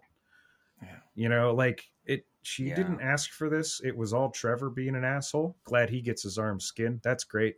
But like, and then he gets sucked down into hell. And also like the timing of that moment as well. Not to get back into it again, but like there's just the fact that the choice, who was holding it when it happened, you know, kind of Yeah. like determined Mhm. everything that happens at the very, very end of the movie. That's really tight yeah um something i didn't appreciate the first time i saw it but um yeah like i i want to see what this is going to do i want to see how like riley will get stitched back into this somehow and i hope she isn't necessarily like Yeah. i I wonder would like if to if she won't apologize this a little bit yeah. i wonder if she won't seek the box again i'm i'm really Yeah. curious about that Yeah, Yeah. I have mixed emotions about it. If i need a good Honestly. reason Yes. I think that it she'll end up being like Serena, probably maybe not in a hospital suffering, but like Mhm. I think that she's probably like changed her name, moved someplace, like you know what I mean, um, Yeah. to try to rebuild, you know. Um, but I, yeah, I'm curious. I I think um, there's so much that the exciting thing is is they left so many doors open, you but know? not in a pissy way. No, like they they correct. this is a this would be a bottle episode if Yeah. they hadn't thrown like even if actually even if they with the the guy getting you know peeled apart at the very end like that completely works because that just suggests that there's something vaster beyond your realm of experience going on Yeah. Mm-hmm. and you could leave it there Yeah. but i really want to see two more i Oh, yeah. yeah. rarely do i am i like uh, I want sequels no this they did some cool shit here they made Yeah. me real I want fucking to see what happened to Volk. There because it's more of an anthology it doesn't Oh. have to be like the first series where like kirsty keeps popping up and Right. you know Yeah. whatever i know that it's like one two and then what four or five or whatever yeah um but like I mean, I'm glad she got the work, but Yeah, like at the same time, I'm like, no, let's yeah gotta have a reason. Yeah. but i think that that's the reason why it can work because it can be a whole bunch of new characters and new messages and symbols and be kind of like a, an anthology. Like a totally, hundred percent, and a totally different approach, like at a different area. Yeah. You know, like somebody in a different part of the world comes across it, and what would it be like if it came out of, you know, you know, we didn't even We didn't even get to talk about the comics. we didn't even get to was- talk about how Hellraiser takes place in the UK, but in Hellraiser 2, cops from like the Bronx are in there looking through the house. Like, hey, buddy, what's going on, yo? No, no. Well, yeah. okay, maybe you're right. and this takes place in at least at one point took place in serbia but then it takes place in the berkshires yeah. Which is fine. I mean, but the same house in one and two are in the first No, movie. yeah. It's in the UK, and then in the second movie, Oh, it's in fact. like I didn't think about. Jersey. Well, I yeah, I know, right? I didn't think it was the UK because most people spoke with American accents. Uh, it was just Julia. some of them did, some of them did. But he said, "Aren't you glad to be home again, honey?" And she's British as hell, you know. So Yeah. like, Oh, I and they established it. It's like, oh, well, this is it. And they even said that in a couple of these like video essays and that one thing that like uh, the the one essay I read the the a- academic paper they even mentioned like the first movie takes place in the UK, but they don't really make a whole lot of the fact that Weird. like suddenly you got like. Hey, what up? Uh, I'm looking through this place and I shot this dead body a whole bunch of times, like our cop would, you know. Like, and and it's just they changed nations between films, which is one of the it, like. There's Yeah. there's a bunch of broken things about too, but like, Yeah. yeah, who gives a shit? Yeah, the big Anyhow. one is interesting too because the entire film is actually fil- filmed in Serbia for like the look because yeah Mm, you know mhm. the architecture doesn't look like anywhere else. Yeah. And they did a really they I think I think they did a pretty good job because it's obviously supposed to be in the east coast of the U.S. you know, Mhm. Massachusetts, and then like obviously that's supposed to be New York, even though New York doesn't look anything like that city in yeah. right, Uh, right. They did fool me though. I did think one of the cars had a New Jersey license plate real quick, so they Oh, got shit. me there. Uh, I will always remember that piss color they make. anyway, uh, anyway, yeah. Anyway. So what up? Can we do a, a quick like lightning round? I know I don't want to drag this out too much, but like one thing you loved that we haven't talked about yet, and then one thing that you didn't love, whether that was Well, I'll start. you're not you're not you're not convinced on, or you don't like, or is open to interpretation. I, I'll just start. My the thing that I really didn't like was the the whole first movie jumping from the UK to the US. That that was like the biggest thing in all of them. That it was just oh wow, really? I didn't even fucking realize that when I was rewatching them. I was like, man, I really just Sure, spackled right over that crack in the wall, didn't I? continuity. Um, but the Who thing I, yeah, what what is going on here, buds? Uh, but this the reboot, I really don't have any notes. Like, I okay, the first time I watched it, I didn't like Trevor. I didn't like the turn. I didn't like the twist, as it were. I, I thought it was, but the whole time I'm watching the movie, I'm watching with expectations, not knowing what was going to happen, and like barely kind of remembering the first two movies. Yeah. And in terms of its setup, I love the first half hour in how it literally trickles into this okay now the faucet's on like it's a great bit of world building. You get to meet these characters. They take a little bit of time with them. You learn their dynamic. You learn where the conflicts are very quickly and then suddenly they're wrapped up in this thing that's beyond them. When riley's brother dies it's off camera. Yeah. and you don't see the kill like the kills get close the camera gets closer and closer to the kills until when you get to nora you're just you're you're in it now. Yeah. and Yep. you're in too deep. This whole film from the beginning until like shit starts going wrong you realize how you're in too deep like the character is like you're seeing things through like riley's eyes this is over your head Yeah. yeah. and you're out of control and now you have to figure out what the fucking rules are and how to swim in them just that's the, the human aspect is there Yeah. where you actually have a sympathetic character and it's not just um what was it like the the the madonna in the house or whatever trope you know Mhm. it's not just kirsty Uh, it's like oh yeah. I know what riley has talking about, but- agency yeah like I, i'm mis i just read this thing this morning you have to bear with them got Yeah. two energy drinks and half a pot of coffee in me i'm just doing my best here but like You're this, doing great. You're doing great, CoinOps. but I, the human story was interesting enough that when it meets the supernatural aspects of this thing, it really works. It, Yeah. it just merged perfectly. It, I didn't feel like the first hour was a waste of time. I didn't feel like it was just like, here's Riley, this is what she does. Here's you know Matt, here's what he does. Here's Colin, here's what he does. Here's you know Yeah. Nora, here's what she does. Like it was none of that. It was them interacting, them doing stuff, living their lives, okay, here's the backstory. Here's the addiction backstory. Here's here's what's going on. Oh man, you heard us having sex. Like that was funny. And it goes wrong so fucking quickly from there. Yeah. It's amazing. It's literally like that night there's a fight kind of stuff. Like, you Mhm. know, they go out, they do the heist, they come back, everything goes batshit. And you you keep thinking it's like, well, how much worse can it get? It gets so much worse. Like it's it does such a good job of like that i love that slow burn to it you know like just Yeah. there's it stops feeling like it's relentless and starts feeling terrifyingly inevitable yeah. you know you're you have wound the string to its maximum tension when this film ends and it's like well done. And now it's shown you how it can go further. So you get shit to think about and you get to talk two hours and 20 minutes in a podcast about it. Yeah. so what what about you damon? What did, what did you love and what did you not love?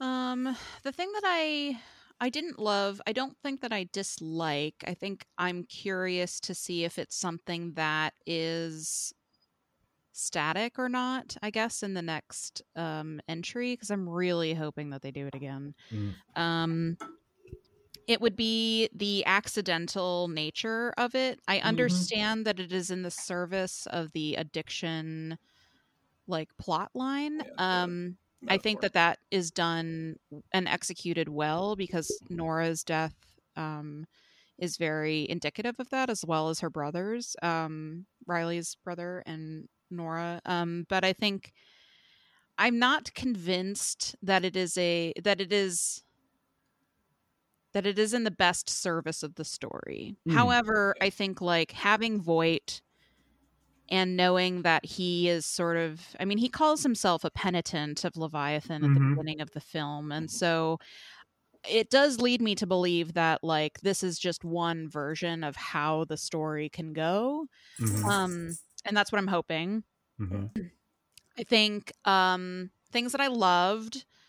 Oh, I have one other thing that I didn't love that we didn't talk about when we were talking about Nora's death that I want to just mention really quickly, which Mhm. is I don't think this was intentional, but I want to just point out that the most gruesome death is given to an Asian woman. Um, Mhm. and that is a trope that like Asian women existing for the pleasure of white people in particular, like, is pernicious. And you can see that through literature, you can see it through mass media. Um, and Most again, of I- Steven Seagal's filmography. Right. I think Mhm. that like it's it bothered me. Um I think in the moment because it is the most graphic death. Um and we don't know all that much about Nora. I think like I feel bad about Nora because it's very clear from the dialogue that she does have that like she cares very deeply for Riley Mhm. and um you know like knows how to navigate when she kind of goes off the deep end. Yeah. And so, but I think like she doesn't have a lot of personality on her own um, outside of caring for Riley. So that feeds into it. And then also that is also something that happens when the Weeper, um, one of the new Cenobites, is revealed, which is the Weeper is black um, and has, I would say, the I would say the most grotesque, I think, body modifications Yeah. and amazing, His arm. horrifying. it's Yeah. amazing. I will Oh, never, ever. We didn't even talk about the that. mask. Like that Yeah. is. Man, I know. uh, like Yeah. how did they do that? How did they do that? Uh, there was a yeah. I saw the, I saw one of the behind the scene things. And yeah, was he like, wore a green really sock. clever." It's really Okay, cool. Okay.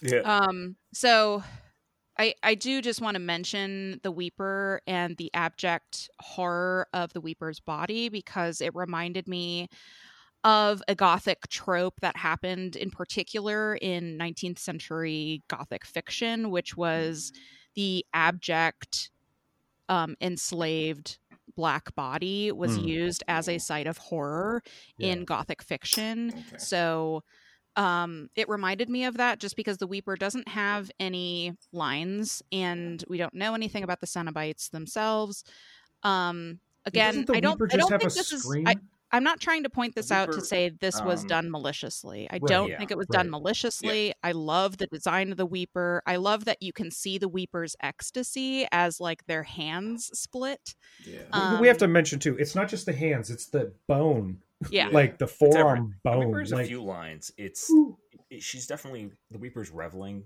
in it. Like the they- weeper doesn't have any lines the gasp has lines mm. Oh, Yeah, the gasp is the one that looks as much at like the female Cenobite as possible. Mm. So like her flesh is flayed and looks like a vagina very Yeah. clearly. Yeah. Um, she may I have the that that's- best I think line, that that was right? purposeful, but she's beautiful. She has the pearlized um like piercings and things like Yeah. that. She has the be- one of the best lines in the movie, which is "Save your breath for screaming." Yeah. Um, but I did just want to point that out in that, Yeah, like, yeah. again, this, I don't think it was malicious. I don't think it was even necessarily done purposefully. I just think about the fact that the most horrific and grotesque images we have are of characters of color. Mm. And so that is something that I think, like, happens quite often in horror like the it is well, a well-known trope that the black character dies 1st or dies a horrible death uh, Right. often off camera.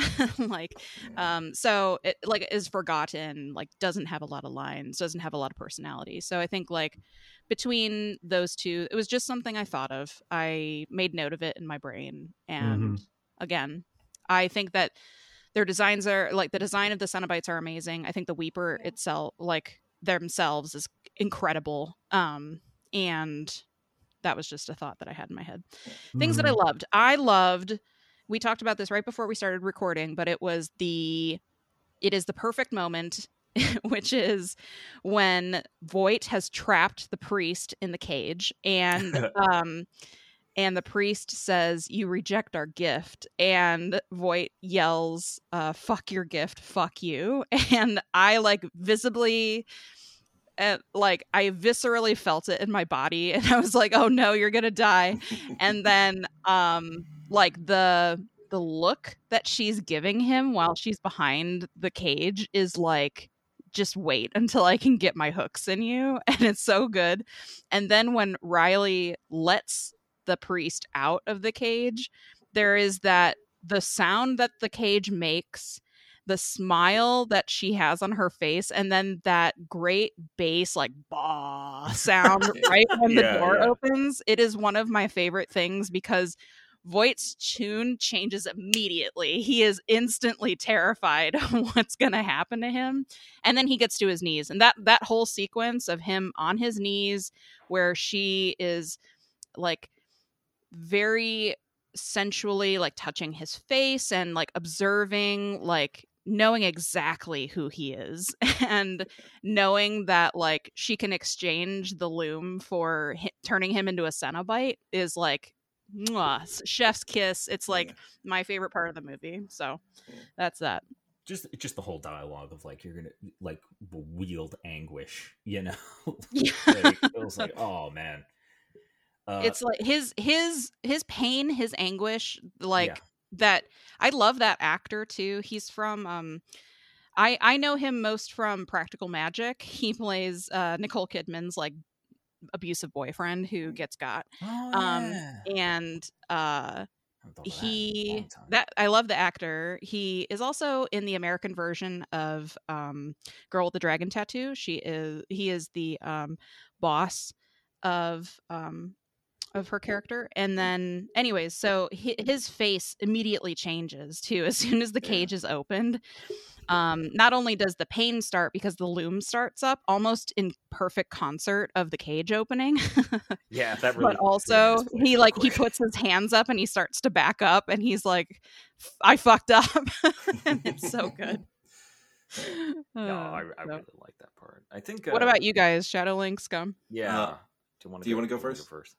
I can go 1st I'll go first. I Okay. yeah. I, we'll speaking of speaking of the acting, speaking of the acting, I think that's that's something that I, um, we we, I think that just across the board, uh, the acting was phenomenal. Um, I think, and uh, something that I also really loved. We didn't even talk about Serena's death, uh, or like the the lat like her off screen death, but like the little religious imagery there, with the, where uh, yes where the gasp Mhm. like pulls out uh razor out of I don't know I don't remember who it was. Um was it the weeper The Weeper's yeah. Eye, yeah. pulls it From the eye. yeah, it's it's like a little this little razor. She places it on Serena's tongue and yeah uh like, communion. Yeah, exactly. Mhm. Ugh. Oh man, it's so good. Which is Um, awful considering she has like a breathing problem and like Yeah. just like a sharp object Yes. in Yeah. her mouth. Yeah.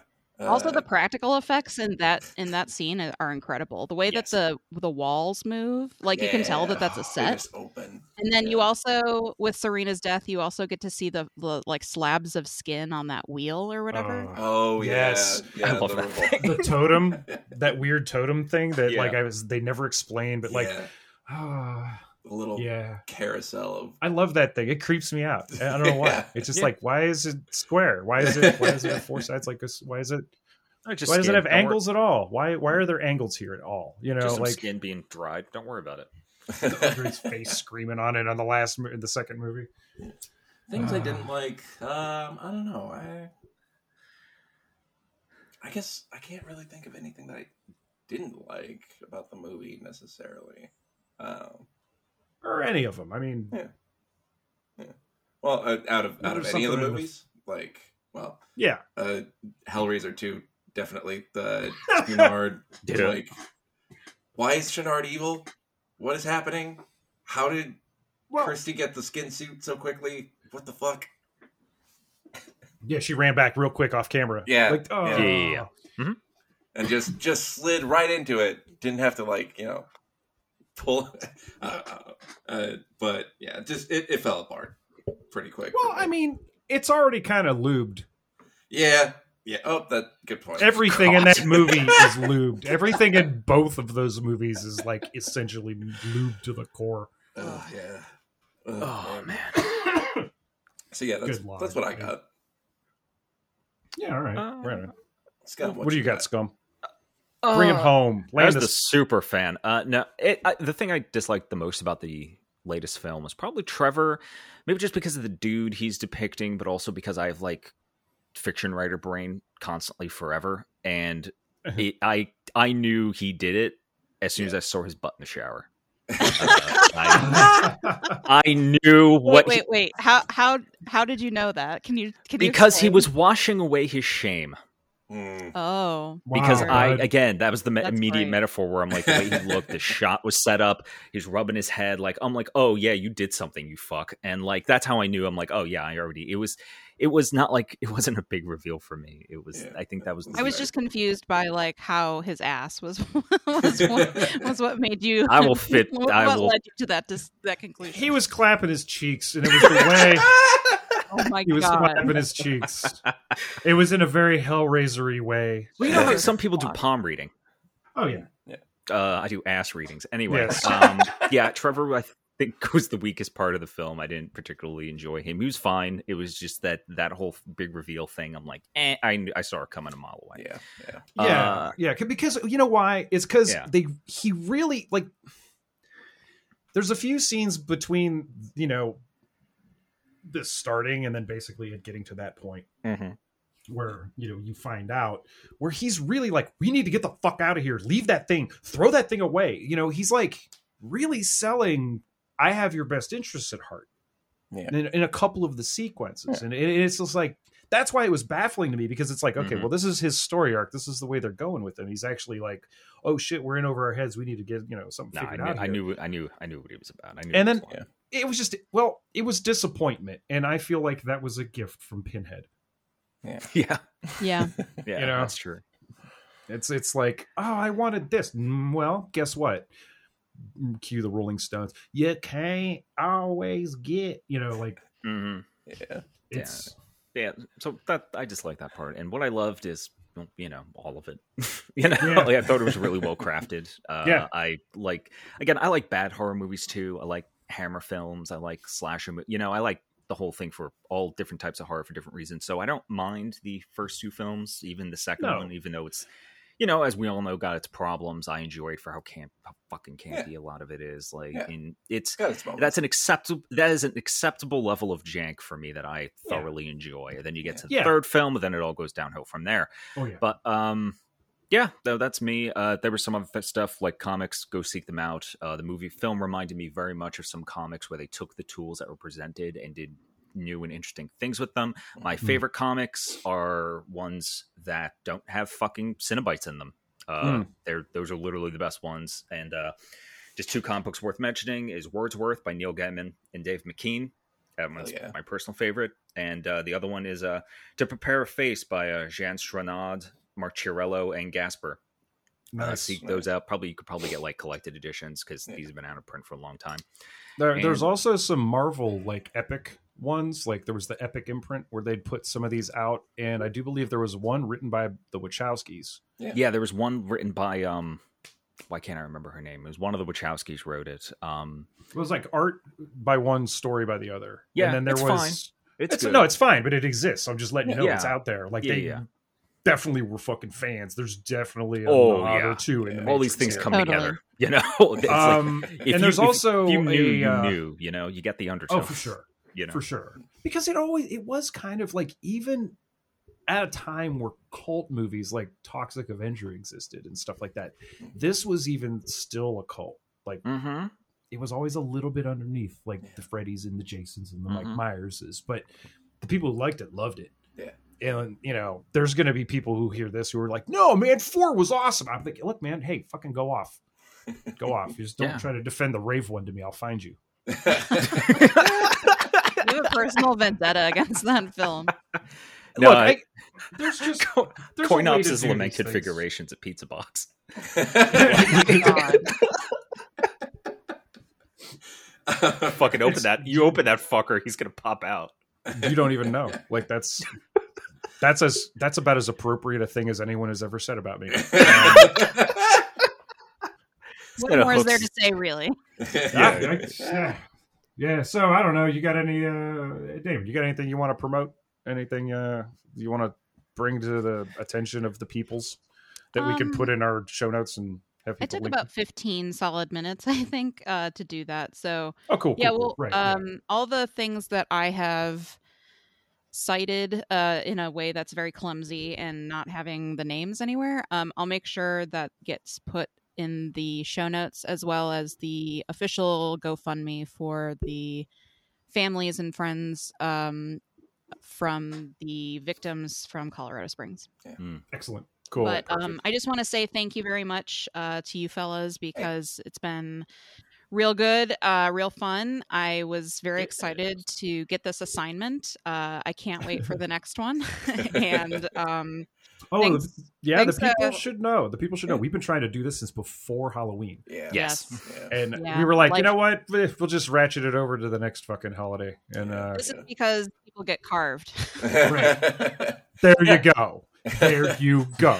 well, thank, Uh, thank uh, you. I just want to thank the yeah, I want to thank the listeners as well uh, for because between this episode and um, the Matrix episode, I think you have like six hours of me talking. So Hell thank you yes. yeah. Yes. Well, thank And you. welcome, No, welcome thank to you. the two two timers club too. Yeah.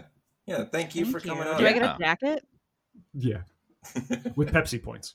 Perfect. You'll have enough to buy a jet. Oh boy. And, uh, anyway, yeah. So we got stuff to plug. Uh, Twitter's a dying website, but you could find us at. Look, you know what? no, you're not even. We we got socials. You know where they are. Like, Yeah. Oh. Can I plug one thing that is not for me? yeah. sure. Um, since Twitter is dying, um, one of the things that I would like to mention is that the Internet Archive stopped automatically backing up all tweets in 2017. Mhm. Um, a lot of history has happened since 2017. Because it's dying, I recommend that people seek out those very important Twitter threads and back them up on the Internet Archive Mhm. um, and the Wayback Yeah. Machine because, um, well, there's a lot of things that can be lost. Um, I Yeah. think about all of the histories that have happened around the pandemic in particular Yeah. um, that they're Mhm. trying to erase in real time. I think Yeah. about all of the horrors that we. Um, Oh, yeah. experienced since 2017 that are not automatically backed up. So I would say take a look at those, you know, links that you sent your friends that you kept, uh, and back them up, please. Yeah, it's real easy. So you just please, yeah, it's a, Yeah. this is a distributed request. So Don't let until- history forget what's happened and what is continuing to happen because a lot of people died for Yep. because of negligence. Mhm. I mean, yeah, That continues till this day, unfortunately. Yes. Yeah. Uh, be safe out there. Wear your masks. indeed, yeah, Mhm. and and and don't fuck with puzzle boxes.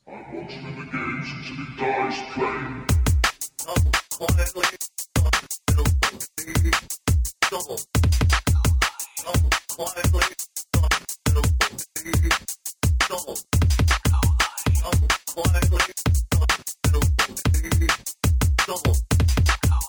up quietly.